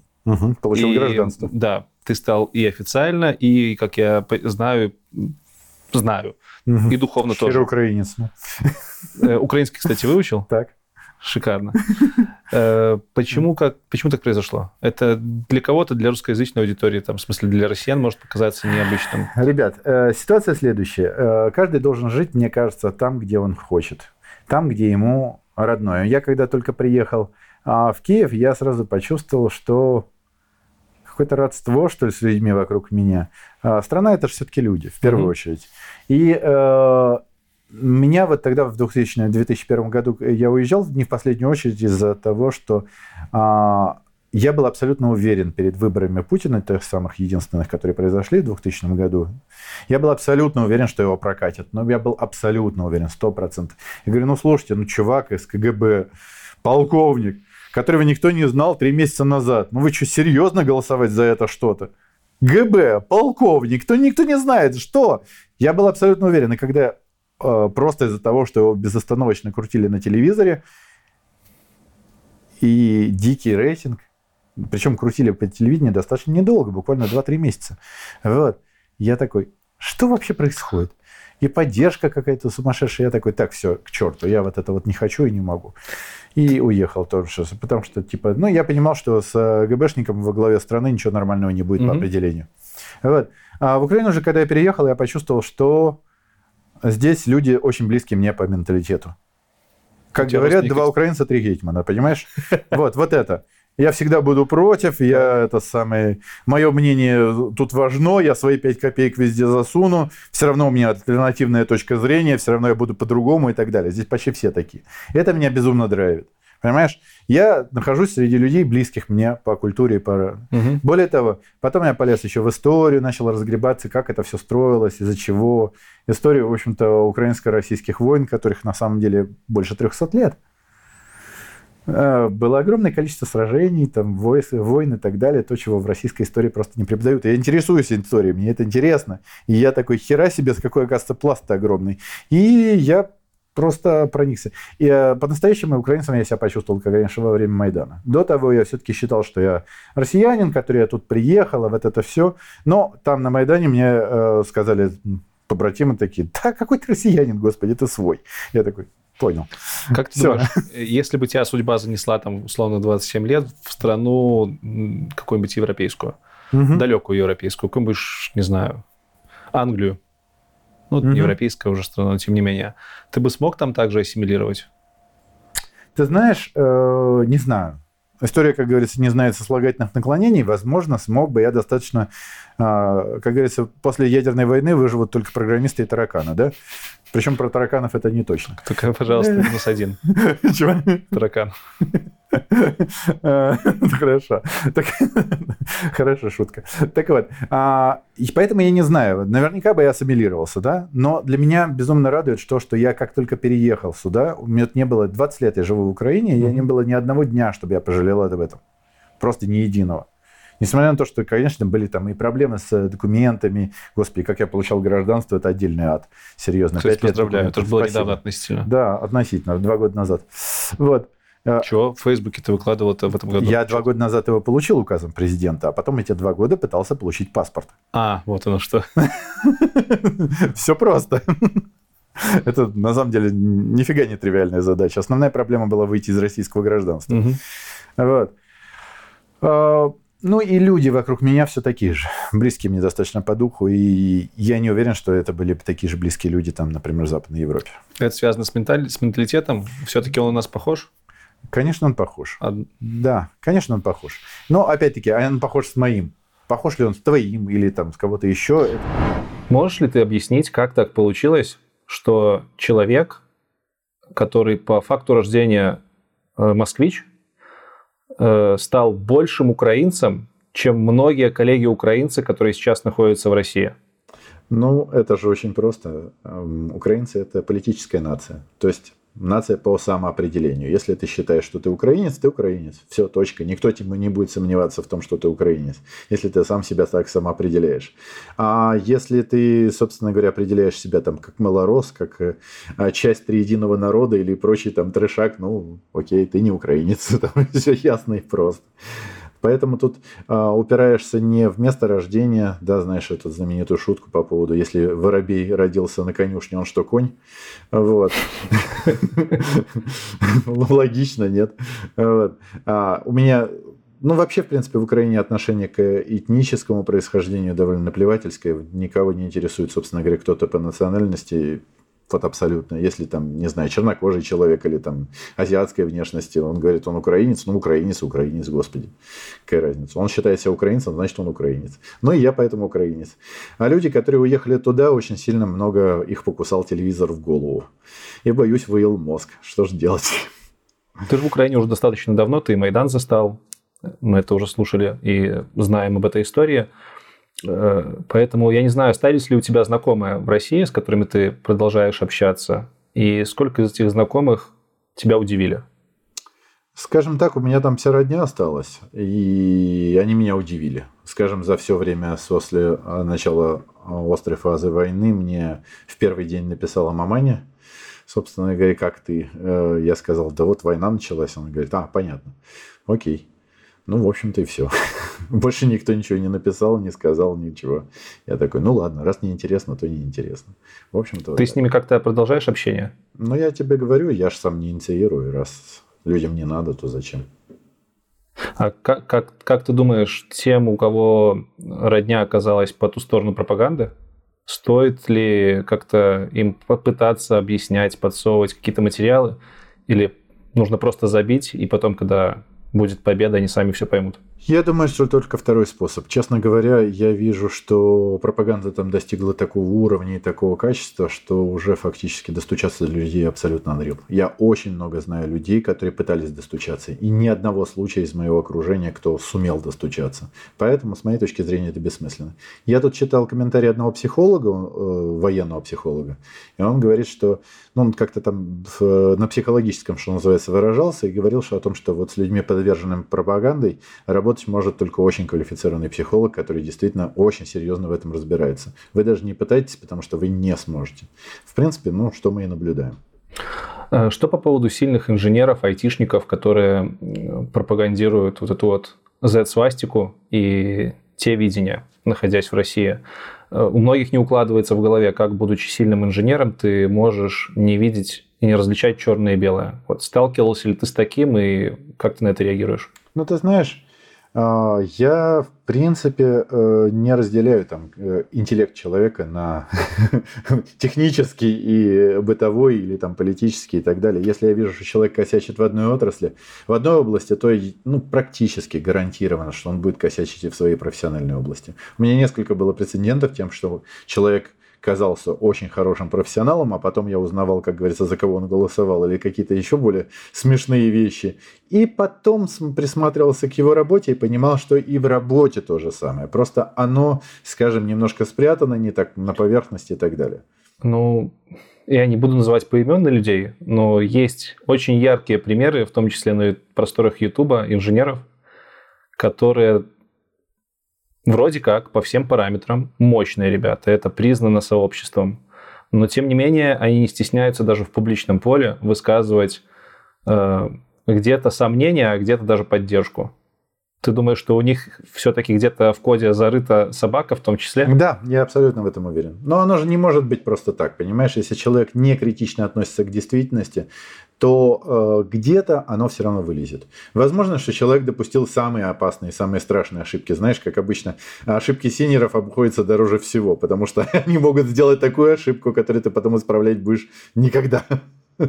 А, так что, возможно, что там как раз очень серьезные ошибки. Но я не знаю, это мое подозрение. Я просто стараюсь с такими людьми не работать. Знаешь, как говорят, лучше а, с умным человеком потерять, чем с глупым найти. Вот тут равно та же самая ситуация. Ты не знаешь, как это выстрелит и когда. Поэтому я просто...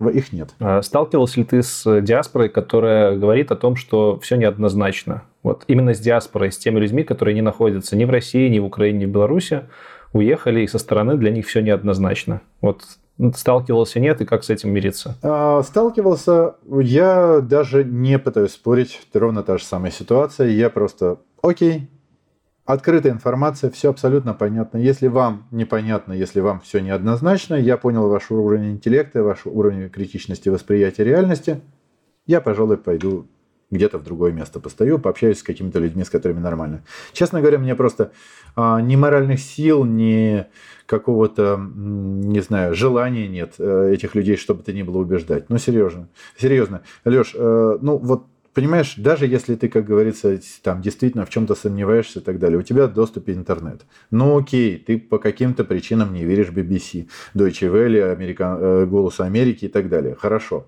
Посмотри Аль-Джазиру, в конце концов. Посмотри японские издания. Там везде есть английские версии, понимаешь? Ну вот они и смотрят русские издания. Ну, блин, ну ты же понимаешь, что русские издания не могут быть единственные, которые правы, а все идут не в ногу, да? Вот. Я же говорю, попробуй посмотреть, ну, серьезно, ну, никто не заподозрит Аль-Джазиру, например, в симпатиях Украине, где они, где мы. Ну, окей, вот тебе вариант, как говорится. Я бы туда полез, понимаешь, если бы у меня были сомнения. Я бы полез в какие-то японские издания, полез бы в китайские издания, в конце концов. Вряд ли Китай тут сильно, ну, с э, особенностями и так далее, там надо немножко между строк читать, но, в принципе, там тоже все понятно, абсолютно. То есть э, против всего мира только российские издания и чисто пророссийские из других стран. Как ты, э, как ты, даже не так, сегодня Сегодня мир черный и белый. Ты с этим согласен? То есть полутонов тут быть особо не может. И вот в этом мире кто-то молчит, кто-то говорит за одну сторону, кто-то говорит за другую сторону. Насколько ты считаешь правильным сегодня э, попытки айтишников въехать в политику и обсуждать ее публично? То, то, за что нас часто сейчас хейтят, за то, что вот вы такие айтишники, тут проповедовали добро, кучу бабла и классную ламповую айтишку, а теперь про политику стали говорить. Как с этим работать? Правильно ли это? Ну, смотри, на самом деле, с моей точки зрения, подход а, это все не про политику, это подход уровня лет 15, наверное, или даже до 15, когда человек еще не осознал себя, не осознал свое место в жизни, да, когда он борется только на в своем личном уровне, вот там я отделился от семьи, я отделился, я начал зарабатывать, вау, какой я крутой и так далее.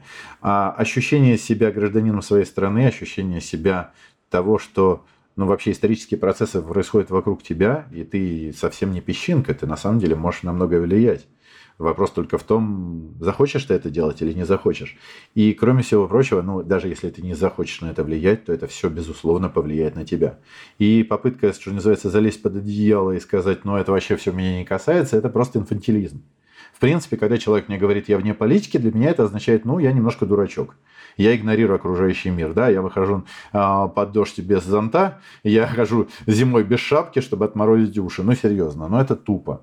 Да? И, конечно же, когда ситуация такая, что все спокойно, относительно, мы можем спокойненько жить, а, только краем глаза следя за событиями, а, пожалуй, действительно было бы хорошо, чтобы в этом случае, а так оно и было, мы обсуждали только свои профильные дела, ну, потому что людям сейчас интересны профильные дела, окей, мы обсуждаем профильные. Но когда события происходят такого масштаба и такой силы влияния на каждую из наших жизней, игнорировать их, не говорить об этом, но это даже не инфантилизм, это прям вообще отсутствие, не знаю, критичного восприятия действительности. Ну, окей, я же не возражаю, понимаешь, если ко мне приходит какой-то человек на канал и говорит там, Сергей, я вас уважал, а у вас тут сплошная политика, я говорю, я ничего не говорю, я просто человека баню и все. Потому что, ну, зачем тратить свои силы, серьезно, если ему это непонятно, Пусть общается там, где общается со своими. Но видишь, для них э, это выглядит со стороны так, будто бы мы были экспертами в айтишке, а тут мы резко стали говорить про политику, и мы про нее раньше не говорили. А значит, у нас нет опыта, и какого фига мы вообще тут не политики, говорим за политику. Ну, скажем так, люди просто знают нас. Я считаю, что каждый человек это как кристалл, у него много граней, да, и ты для того, чтобы узнать многие его грани, тебе нужно с ним сильно сблизиться. Я не думаю, что там многие а, мои зрители, например, знают ту же самую историю про Сузуки Клуб, например, или про ролевые игры, в которых я активно участвовал, или про мою а, игру в панк-группе или еще что-то, ну, там какие-то аспекты, да, в том числе и они не знают про мою политическую деятельность, да, потому что, ну, как бы Политический блог у меня в Фейсбуке. Зачем мне, собственно говоря, его тащить на YouTube? Поэтому это разные площадки. Окей, те, кто следят за мной в обоих соцсетях, там знают о том, что политикой я занимаюсь давным-давно. Поэтому почему бы, собственно говоря, ее не обсуждать и на этой площадке, если сейчас это влияет на IT очень сильно. Честно говоря, вообще практически сейчас IT-новостей, которые не задевали бы каким бы то ни было образом войну, но практически не осталось. Сразу что там выход нового софта. Ну окей, про это тоже рассказываем, но не всю же дорогу. У нас был стрим недавно, ну относительно недавно, да, как раз на самом начале войны. И в комментариях по стриму у нас было много там украинцев, в комментариях почему-то часто люди ассоциируют себя с очень правым человеком, правонастроенным, таким прям радикальным. И часто осуждают в каких-то неточностях суждений. В частности, я видел там придирки к сибирским, по-моему, империям, к чему-то такому. Как ты думаешь, почему к тебе такое предвзятое отношение у публики именно с точки зрения политики? Ну, слушай, я не знаю, возможно, я, да, возможно, я просто очень сильно э, безапелляционно высказываю свои сомнения, э, слова. Да, я знаю, это моя боль, очень сложно от этого отделиться. Ну и ты же понимаешь, я прирожденный учитель, а учитель должен вдалбливать там знания вот именно так, иначе они просто не уложатся. Если ты будешь рассказывать людям, ну, может так, может сяк, они такие, а, он сам не знает, что говорит, зачем это запоминать. Поэтому я перехожу, конечно, на наставительный тон. Не могу это контролировать, мне всегда хочется надавить. Ну, а людей, естественно, а, особенно если они замечают какие-то мои ошибки, а я, блин, не, не специалист в истории совершенно точно. И я могу там накосячить и с датами, и с названиями абсолютно легко. Не моя тема. Вот. И если они находят ошибку, им очень удобно за это зацепиться и сказать, что все мои слова неправильны. Ну окей, это их право. Я совершенно не осуждаю людей, если им не хочется слушать. Нормально. Мне тут еще кажется, что в сегодняшней Украине быть не радикально настроенным не то чтобы нельзя, это небезопасно для себя со всех точек зрения, и с моральной, и, там, не знаю, с общей бытовой.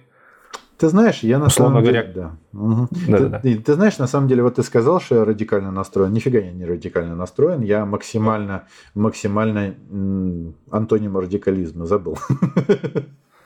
Э, либерал? Нет. Э, нет? Нет. Э, нет. Ну, да, что-то типа к центру ближе, короче, настроен. Нейтралитет. Да, да, да, да. Вот. Я достаточно мягко настроен, по большому счету, и большинством своих знакомых как раз спорю. Я, например, не придерживаюсь взгляда из серии там «русский сразу нахер» и так далее, и не считаю, что а, каждый россиянин виноват в войне, я понимаю, разделяю, но есть общая ответственность. И это разные вещи. Вина и ответственность. Ты, может быть, не виноват в чем-то, но все равно твоя ответственность. Если ты, условно говоря, поставил... А, у твоей машины, например, сломались тормоза, она скатилась с горки и кого-то задавила, ты не виноват в этом, да? Но все равно у тебя есть за это ответственность. И все равно тебе штраф выпишут и будут абсолютно правы. Потому что ты обязан был проверить, что оно там делается. Тут ровно та же самая история. Не ты это делал, но ответственность есть. Вот. Говоря про коллективную ответственность, я так понимаю, в том числе ею обусловлен отказ Foxmind работать с, э, со студентами из России и Беларуси, по-моему. Так? Угу, да, с Россией и Беларуси. А, Белоруссию, извините, никак не привык, стараюсь. А, значит, смотри, тут, тут две, два аспекта. Э, во-первых, надо понимать, что мы украинцы. И если я, скажем, как директор со с клиентами общаюсь ну, довольно мало, да, и мне там работаем, не работаем, это вопрос не моего личного отношения, мне не нужно их учить, мне не нужно их консультировать и так далее, то э, мои коллеги, сотрудники общаются с ними непосредственно. И я тебе скажу, что общаться с человеком, а ко мне регулярно, э, ну, буквально каждые 2-3 дня кто-то приходит в личку, в Телеграм и начинает гнать какую-нибудь вот эту Z-гадость. Понимаешь? И я понимаю, что моим людям, ну, вот общаться с человеком, который потенциально может такой начать гнать, ну, очень неприятно. Особенно учитывая, что у многих а, уничтожены, собственно говоря, их жилье, жилье. У многих э, там кто-то из знакомых погиб или там сейчас воюет. Ну, ну, ну, это просто по-человечески тяжело и неприятно. И тем более менторам, которые непосредственно учат этих людей. И понимают, что вот этот человек вполне может быть кем-то, ну, не знаю, братом, другом, а, мужем, женой человека, который сейчас убивает украинцев. И это легко. Это первый аспект, да. И я не могу своих сотрудников просить с ними работать. Это просто это далеко за пределами эмоций, да. Вот. И второй аспект, мы просто чисто по законодательству не имеем права с ними работать. То есть э, по нашему закону мы не имеем права не получать деньги ни из России, ни из Беларуси, не оказывать услуги конечным бенефициарам, которых является а, жители России или Беларуси. Поэтому, извините, ну как бы нарушать закон для того, чтобы самим же и страдать, ну это тупо вообще абсолютно. Да. Хотя, конечно, да, экономически это нам абсолютно невыгодно, и продажи очень сильно уменьшились. У нас примерно 40%, наверное, клиентов было из России и Беларуси. И надо понять, что это действительно больно. Но... Но так? Но очень, ну, как говорится, но а, принципы того стоят. Это важно. Правильно ли я понимаю, что с диаспорой уехавшей вы продолжаете работать? Да, конечно. Мы предполагаем, что человек, который уехал в другую страну, уже оформил там вид на жительство, но он нужен для того, чтобы оформить э, карточку местного банка, ну там как-то, просто иначе он не сможет нам заплатить с карточки российского или белорусского банка, заплатить нам невозможно. А значит, он уже как минимум вид на жительство там оформил, мы предполагаем, что человек там хочет э, остаться и жить и так далее, то есть постепенно как бы интегрироваться в местную жизнь. Ну и в таком случае он уже израильтянин, грузин или там казах, или куда он там уехал. С другой стороны, если мы видим, что человек продолжает себя вести а, как Z-фашист, ну, простите, ну, как бы мы имеем право отказать ему в любом случае. Были такие случаи? Были такие случаи. Мне регулярно такие пишут. Кстати, почему-то очень много армян. Не спрашивай, почему. Для меня это удивительно. Наверное, там много мигрантов. Ну да. Как ты думаешь, через год после окончания войны победой Украины, э, как она изменится по соотношению с тем, что было в январе этого года до войны? Ну, я абсолютно уверен, что будет э, запредельное количество инвестиций. Просто запредельное, потому что после победы здесь будет, во-первых, строительный бум. Это абсолютно точно. Э, несколько городов надо восстанавливать чуть не из руин. И это, блин, я вообще не представляю. Это масштабы строительства сложно себе представить. Я думаю, что э, половина украинцев пойдут строители. я не думаю, что прям половина, но, но, в общем, будет прямо бум откровенный. Скорее всего, это будет восстанавливаться за деньги Евросоюза и Всемирного банка, ну, э, куча международных установ которые будут ливать деньги. Ну, как говорится, мы не могли помочь вам во время войны, но хоть теперь поможем отстроиться. Плюс тому репарации с Россией, которые все равно никуда не денутся. Даже если они, как говорится, не захотят их платить, всегда есть замороженные суммы довольно приличные, которые, может быть, и не хватит, но плюс э, мировая помощь. Поэтому будет строительство, это в первую очередь. Плюс к тому, я думаю, что и сейчас уже бренд «Я украинец» очень ценен в мире. А если международные компании смогут говорить о том, что мы работаем там с, с украинскими заказчиками, мы работаем и так далее, я практически уверен, что центр всего того, что было в Москве, то есть центр вот БССР переместится в Киев. Фактически, а, я думаю, что все те компании, которые открывали свои R&D-центры, какие-то там заводы и так далее, будут переоткрывать эти заводы в Украине. Потому что здесь будет и спокойней, и гораздо надежнее. Плюс к тому, возможно, это а, Украину к тому моменту могут и в ЕС принять, судя по тем, темпам, с каким это все идет. А ЕС плюс к тому огромное количество обученного персонала, которые совсем не жадные до денег, ну, в смысле того, что довольно с низкими зарплатами и довольно лояльное законодательство, ну, это же вообще раздолье для бизнеса. И плюс 40 миллионов рынок. А, ну, вообще. Так что, ну, и опять же, где-то же все-таки эти заводы надо ставить. Явно там они под Москвой будут не очень хорошо стоять. Поэтому, да, надо будет сюда что-то перевозить. Как думаешь, айтишники, уехавшие еще до войны, они будут возвращаться в Украину или, или нет? А, ты знаешь, фактически мы получаем сейчас ситуацию, когда а, после ковида, после войны мы все привыкли работать удаленно.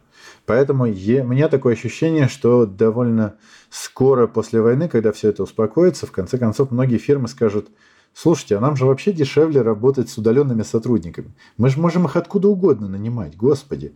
Та чем мы заморачиваемся вообще? Давайте наймем людей там с маленьких мелких городов, у них зарплата по зарплате ниже, смотри, как классно, мы умеем работать в удаленку и так далее. И возможно, что возвращаться просто не понадобится. Люди просто будут работать в неизвестной какой компании. Э, может быть, кстати, я почти убежден, во многих компаниях будут работать одновременно, в смысле вот этот вот сразу в двух-трех до фултаймах. Я уверен, что через годик, через два компании это прочухают и скажут, ну ладно, что ж тогда делать?